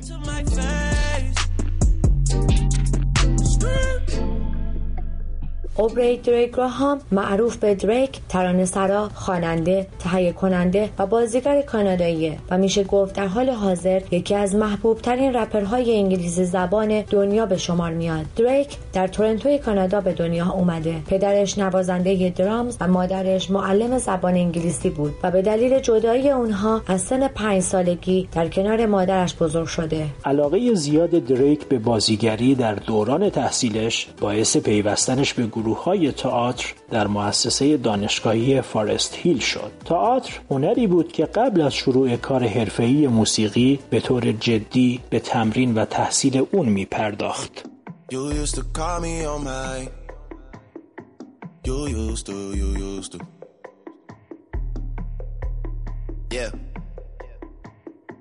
You used to call me on my. Cell phone. Late night when you need my. Call me on my cell phone. Late night when you need my love. And I know when that hotline blink, that can only mean one thing. I know when that hotline blink, that can only mean one thing. Ever since I left the city, you, you, you, you and me, we just don't get along. You make me feel like I did wrong. Going places where you don't belong. Ever since I left the city, you, you got exactly what you asked for. Running out of pages in your passport. Hanging with some girls I've never seen before. You used to call me on my cell phone. Late night when you need my love. Call me on my cell phone. Late night when you need my love. And I know when that hotline blink, that can only mean one thing. I know when that hotline blink, that can only mean one thing. These days, all I do is wonder if you're bending over backwards for someone else. Wonder if you're rolling up a bag was for someone else. Doing things I taught you getting nasty for someone else. You don't need no one else. You don't need nobody else. No. Why you never alone? Why you always touch and roll? Used to always stay at home, be a good girl. You was in the zone. Yeah. You should just be yourself. Right now you're someone else. You used to call me on my cell phone. Late night when you need my love. Call me on my cell phone.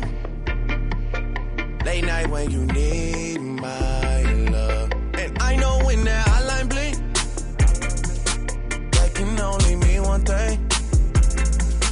I know when that hotline blink, that can only one thing. Ever since I left the city.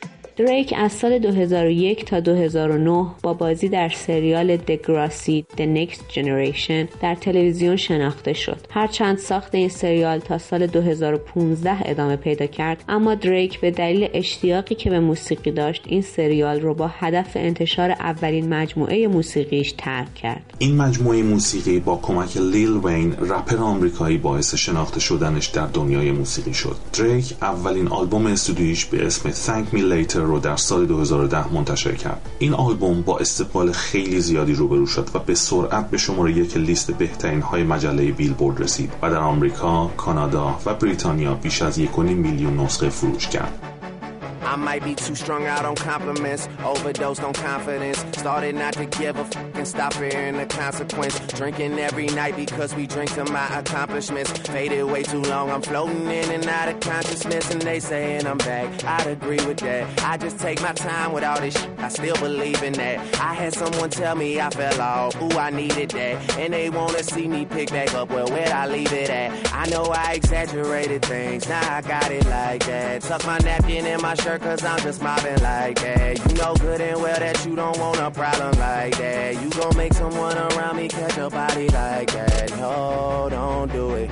Please don't do it. Cause one of us goes in and we all go through it. And Drizzy got the money, so Drizzy gon' pay it. Those my brothers, I ain't even gotta say it. That's just something they know. They know, they know, they know. They know, they know, they know. They know, they know, know, yeah. That the real is on the rise. Them other guys, I even gave them a chance to decide. Now it's something they know. They know, they know, they know.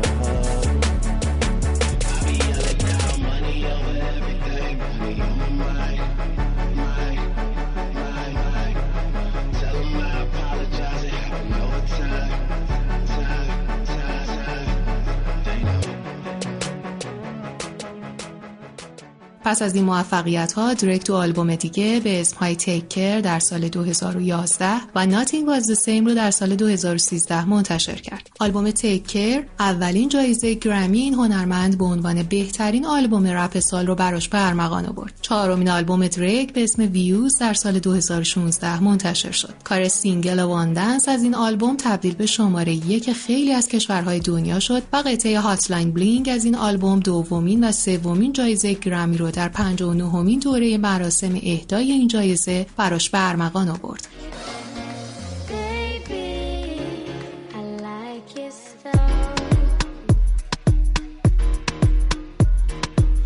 On your ways, front way, back way. You know that I don't play. Streets not safe, but I never run away, even when I'm away. OT, OT, there's never much love when we go OT. I pray to make it back in one piece. I pray, I pray. That's why I need a one dance. Got a Hennessy in my hand. One more time before I go. Higher powers taking a hold on me. I need a one dance. Got a Hennessy in my hand. One more time before I go. Higher powers taking hold on me. Baby, I like your style. Strength and guidance. All that I'm wishing for my friends. Nobody makes it from my ends. I had to bust up the silence. You know you gotta stick by me. Soon as you see the text, reply me. I don't wanna spend time fighting. We got no time, and that's why I need a one dance. Got a Hennessy in my hand. One more time before I go. Higher powers taking a hold on me. I need a one dance. Got a Hennessy in my hand. One more time before I go. Higher powers taking a hold on me.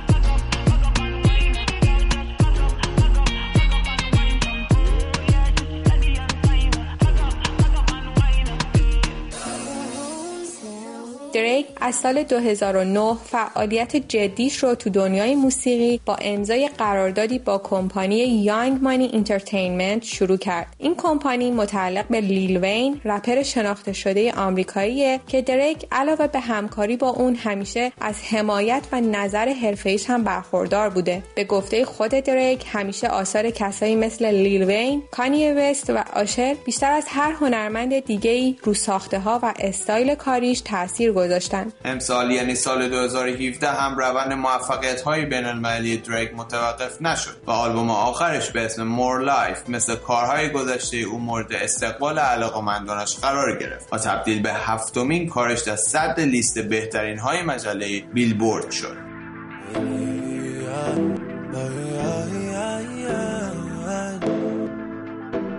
Yeah. Champagne with breakfast while I'm yawning. You can't drink all day if you don't start in the morning. Lord, forgive me, I can't take things slowly. I'm going on them once I get going. She's trying to take it all off of me. Trying to stay real close to me. I gotta catch myself. I can't blame myself. I need to take it easy, easy, easy, easy, easy, easy, easy, easy. Riley's up. You need a money and visa. And you get what you want always from me. I can't say no when you say please. I can't say no. How Isha, you need a baby with me, yeah. And I'm taking my time, just wait, don't leave. I can't say no when you say please. I can't say no. You wanna drink like Beijing and dance like Trini? Yeah. You want a supermodel pose like my real friend Winnie? Yeah. Vacation is done, but I'm not finished. No. Champagne with breakfast while I'm yawning. Can't drink all day if you don't start in the morning. Lord, forgive me, I can't take things slowly. I'm going on them once I get going. Trying to take it all off of me. Trying to stay real close to me. I gotta catch myself. I can't blame myself. I need to take it easy, easy, easy, easy, easy, easy, easy, easy. I stay to myself. I'll explain myself. I can't play myself.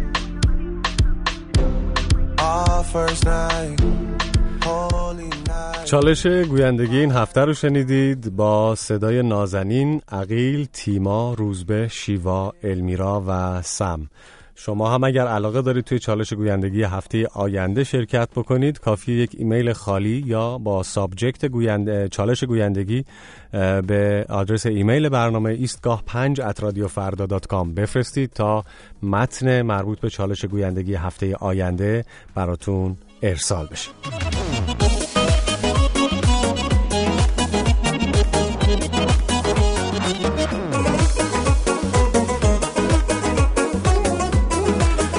دوستان این هفته اورژانس تهران یه آماری داد از مزاحمت های تلفنیش و طبق این آمار روزی میانگین 653 تا تماس مزاحمت آلود با اورژانس تهران گرفته شده. بعد یه نفر از این دوستان مزاحم رو شناسایی کردن که چیکار کرده؟ ایشون در عرض سه ماه 170 بار تماس گرفته با اورژانس و یا حرف نزده یا فوت کرده. 170 بار در عرض سه ماه یعنی تقریبا روزی دو بار خب یکی بگه آخه دوست عزیز شما مشکل چیه هی زنگ می‌زنی به اورژانس؟ جا قحطی بود؟ مردم حالشون بده مریض بدحال دارن زنگ می‌زنن به اورژانس. شما زنگ می‌زنی فوت می‌کنی؟ کار دیگه بلد نیستی؟ البته بازم صد رحمت به این فوت کنا توی همین گزارش گفتن مورد بوده طرف زنگ زده case fake اورژانس گزارش کرده و آمبولانس هم براش فرستادن. یعنی این اورژانس که همینجوری ش- خدای نکرده شما مریض رو دستت بال بال می‌زنه پدرتو در میارن از بس سوال می‌کنن تا راضی بشن برات آمبولانس بفرستن از بس سوال پیش می‌کنن و میگن اینشو چک کن اونشو چک کن این حرفا. حالا که دیگه یه سری پیدا شدن الکی زنگ می‌زنن انقدرم واردن که اورژانس برای مریض فرضی الکیشون آمبولانس هم میفرسته. با این وضع دیگه باید فکر کنم سند محضری بذاریم تا باور کنم مریض داریم. خب آقای مزاحم خانم مزاحم شما هر موقع مزاحمتت می‌گیره برو یه کار دیگه بکن. زنگ بزن به بیت مراجع سوال شرعی بپرس هستن خیلی هم خوب و مفصل جواب میدن. چه می‌دونم مثلا بگو بگو من اگه تو خیابون بوی نامحرم بره توی دماغم باید چیکار کنم؟ بعد اون میگه بوی کجای نامحرم؟ شما خب مزاحمی دیگه می‌خوای اذیتشون کنی. میگی بوی جوی مولیان نامحرم مثلا. بعد دیدید که این حاج آقا می‌خوان کمم نیارن هیچ وقت. فکر می‌کنن آدما مثلا جوی مولیان دارن که تازه بو هم میده. اینه که میگن مثلا احتیاط مستحب است که از بوی جوی مولیان نامحرم پرهیز کنید.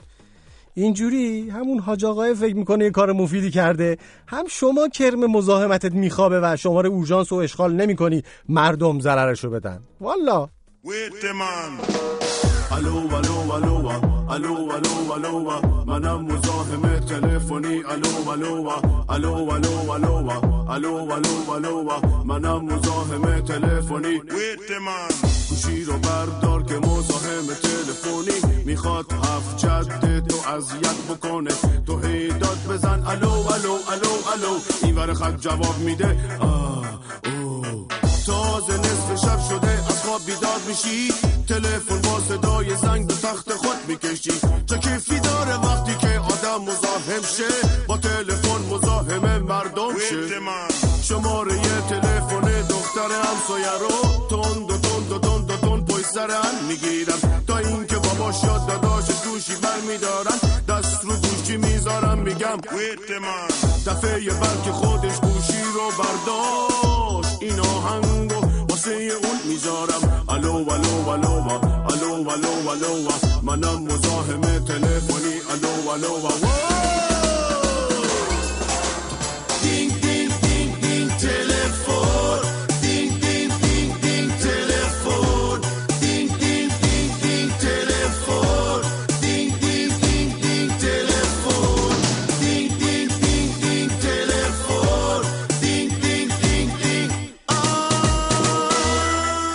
الا سلام علیکم. نگاه. فرشید جان خود در شوخی رو واش کردی. از اون روز که او همشهری ما از توس زنگ زد ما هم گفتم از مشهد زنگ بزنم ببینم حال تا چطوره خوبه؟ چه خبر؟ خانواده خوبم برای چه حرف نمی‌زنی؟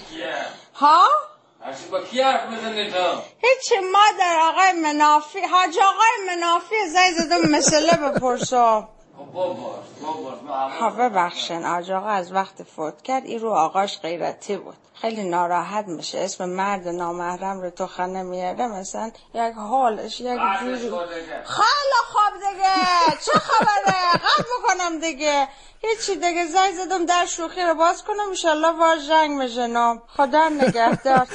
خیلی ممنون. حاج آقا منافی البته تشریف ندارن. برای زیارت تشریف بردن میکونوس و اون برا ایشالله ما با شما رو هم بطلبه و بریم. مرسی از تماستون.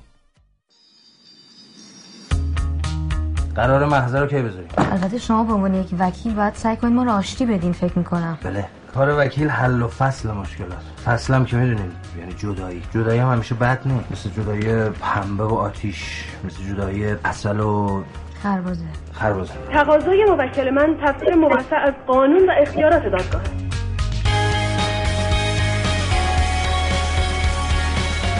در ادامه با دکتر جلال سعیدی هستیم. این بار به عنوان کارشناس امور حقوقی. بله سلام. خواهش می‌کنم. سعید یادت اون دفعه که برای عنوان کارشناس حقوقی من اومده بودم اینجا در مورد یک آقایی صحبت کردیم که یعنی با فرشید صحبت کردیم که آقای می‌گفت که خانومم گیر داده. نه نه خانومه گفته بود که شوهرم از برای شوهرم. عمل جراحی آره قول. نگرفتم که یعنی سند نگرفته آره، بود و حالا. آقای دبه کرده بود با مزه تو همون صفحه. این دفعه یک آقایی اه، به اصطلاح شکوایش رو مطرح کرده. گفته که ولی ماجراش این بوده که با یه خانمی عقد کرده. من دارم می‌خونم مطلبشون گفتن یک. ندید بدیده به تمام معنا خانم هزینه عمل دماغش را دوازده میلیون من بدبخت دادم. همینطور ژل لب و خط خنده و اینا همه اینا که با فرشید بحث کردیم. دوازده آره. میلیون یعنی واقعا موزلی شده برای خودش آره به خدا. بعد گفته که حالا خانوم که برای خودش دافی شده و از اون قیافه در اومده اعلام کرده منو نمی‌خواد و بیا توافقی طلاق بگیریم. دلیلش هم اینه که به نظرش من زشتم و بچهش زشت میشه. اه. حالا جریان طلاق و مهری و اینا رو تو پیج ایشون خونده بلده ولی الان مشکلش اینه که نزدیک 20 میلیون سرجم ایشون خرج ریخت و قیافه خانم کرده. و الان می‌خواد اون پوله رو خودش نوشته که و اون دماغ خورتوم شده سربالا خورت- خورتوم شده سربالا حالا می‌خوام این پولا رو پس بگیرم این 20 میلیون رو پس بگیرم. چی کار کنم؟ ای بابا. خانم خانم وکیلم جواب داده که فکر نمی کنم من نداشتم همچین موردی تا حالا که بخوام سر عمل زیبایی و این چیزا صحبت کنم ولی فکر نمی کنم شما راه قانونی برای پس گرفتن این پولا داشته باشین. دیگه آب رفته به جو باز ولی. نکته جالب توصیه ما اینه که خب آقا شما دادی رفته دیگه. الان فکر نمی‌کنم کارش بتونی بکنی. بعدم اینکه مهریه در پیشه. شما مهریه می‌خوای بگیری خب دیگه این 20 میلیون هم بعد بگذری ازش که یه تخفیفی بگیری سر مهریه. ولی جالبه که خانومه فکر می‌کنه اگر بچه دار بشه بچه به بعد از عمل خ- مامانش میره. ای بابا. ولی به قبل از عمل مامانه چون متاسفانه علم ژنتیک هنوز اونقدر پیشرفت نکرده که تشخیص بده که بچه مامانش عمل دماغش عملیه یا کلا یه عالم عمل کرده. بعد مثلا یه مورد دیگه یه مورد دیگه اینه که نمی‌دونم اینم خیلی بامزه. هم اون دفعه گفتم مغز آدم میسوزه. اصلا هیچ اتفاق دیگه آره، هیچ. تعبیر دیگه نمیشه. گفته که من بچگی در محله بزرگ شدم که بددهنی یکی از افتخارات بود. و اگر حداقل هفته ای ده فوش جدید یاد نمی‌گرفتی کسی محلت نمی‌داد. من جدی میگم این نوشته این دوستمونه بعد به همین خاطر متاسفانه دهن من به فوش عادت کرده. هفته پیش برای خواستگاری به منزل دختر خانم می‌رفتیم که بر سر بعضی مسائل مثل تعیین مهریه با پدر ایشون بحثم شد. و متاسفانه چند فحش نیمه رکیک به پدر من هنوز دقیقا تا حالا من فکر کنم فحشا بده دسته رکیک و غیر رکیک در حال نیمه رکیک رو من دقیقا نمی‌دونم. مثل اسلحه نیمه اتوماتیک میمونه تو من. علاوه بر اینکه ما رو از خانهشان بیرون کردند و وصلت به هم خورد امروز هم برای من احضارنامه از دادسرا به علت توهین اومده و باید خودم رو معرفی کنم. قبول دارم که کار من زشت بود ولی آیا چند کلمه فوشه نیمه رکی هر چند بعد مجازات داره؟ ما نفهمیدیم بالاخره نیمه رکی که بعد اینا. من من شخصا توصیم به این دوستمون اینه که یه کار اساسی بکنن اینه که از محل خودشون زوج اختیار کنن. کنن که آره آره، آشنا خب، باشن با آشنان گفتگوی تمدن ها اتفاق میفته و به حمدالله اگه فوشی هم رد بدلشو همه درک می‌کنه تو محل ما اینجوریه. پس به اصطلاح دیگه مشکلی نیست نمیرن شکایت هم نمی‌کنن اصلا.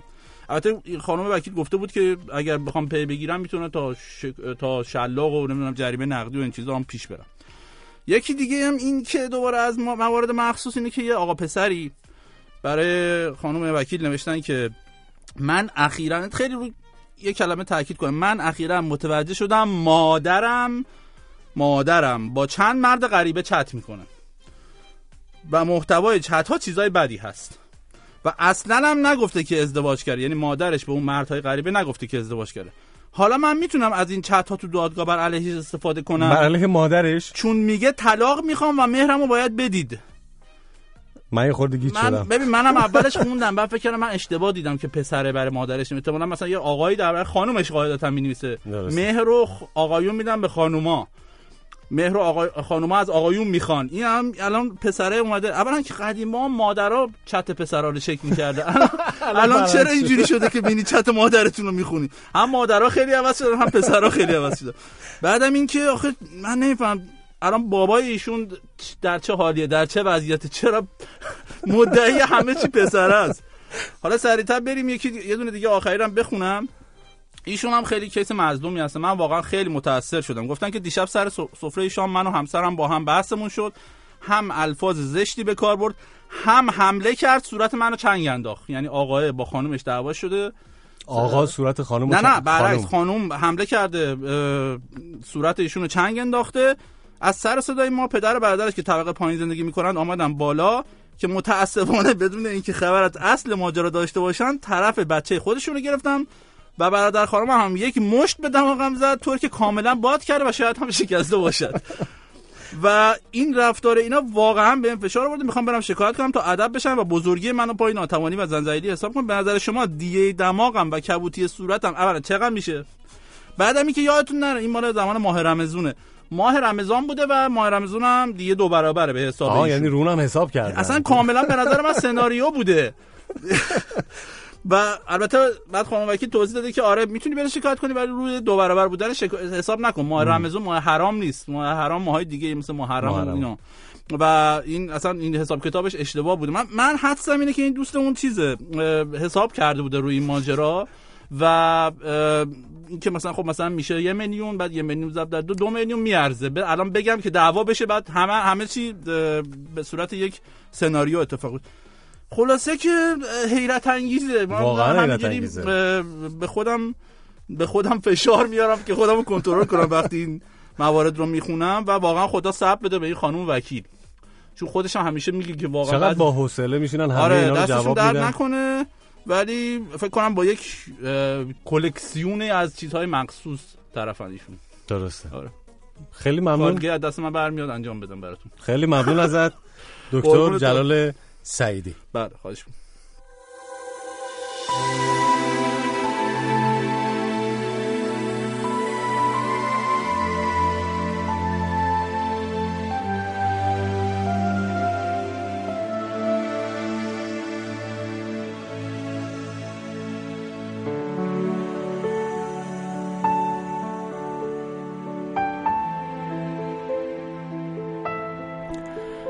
به پایان رسیدیم اما حکایت همچنان باقی است. همونطور که زنده یاد مهدی سهیلی سروده گر که تو را دولت فرزانگی است بر سر من افسر دیوانگی است. عاشقم از سوختنم باک نیست بر پر من نقشه پروانگی است. عشق مرا نعمت تسلیم داد چون و چرا حاصل فرزانگی است. خیش من این وسوسه آشناست وا عجبا دشمن من خانگی است. ناله من زمزمه عاشقی است زجه او از پی بیدانگی است. مست ز یک جرعه مش و هوش دار در تو توانایی میخانگی است. عاقبت افسانه شوی تا به کی گوش دلت در پی افسانگی است. خیشتن خیش نجستی به عمر. در تو چرا این همه بیگانگی است؟ خود بشکن تا که عروجت دهد ساختنت در پی ویرانگی است. عصر پنجشنبهتون خوش و لحظات زندگیتون پر از عشق. نگو نه به دلم. نگو نه نمی‌خوام به این زودی برم من اونم همونم همونی که تا آخرش گفت میمونم. دلم رو دزدیدی به کی پوز میدی؟ به منی که واسه تو بد زمین خوردم که تو وایسی اسم تو آوردم. رو تو قسم خوردم. منی که از روز اولم اینجوری می‌خواست دلم می‌خواد داد بزنم اسم تو فریاد بزنم. رو کوچه پس کوچه یه شهر عشق تو رو جار بزنم. وقتی تو میخندی می‌خوام دلم رو از جاش بکنم. اونی که جون میده برات آره منم آره منم.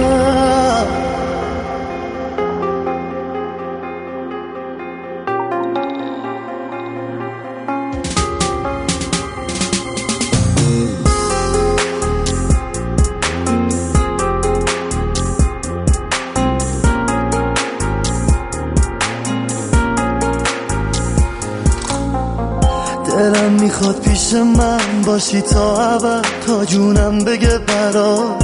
نمی‌تونم بمونم بی تو نگونم نزارش که من برات.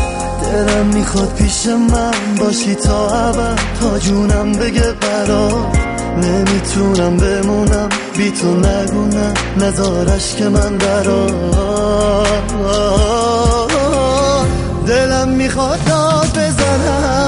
اسم تو فریاد بزنم. رو کوچه پس کوچه شهر عشق تو رو جار بزنم. وقتی تو میخندی می‌خوام دلم از جاش بکنم. اونی که جون میده برات آره منم آره منم.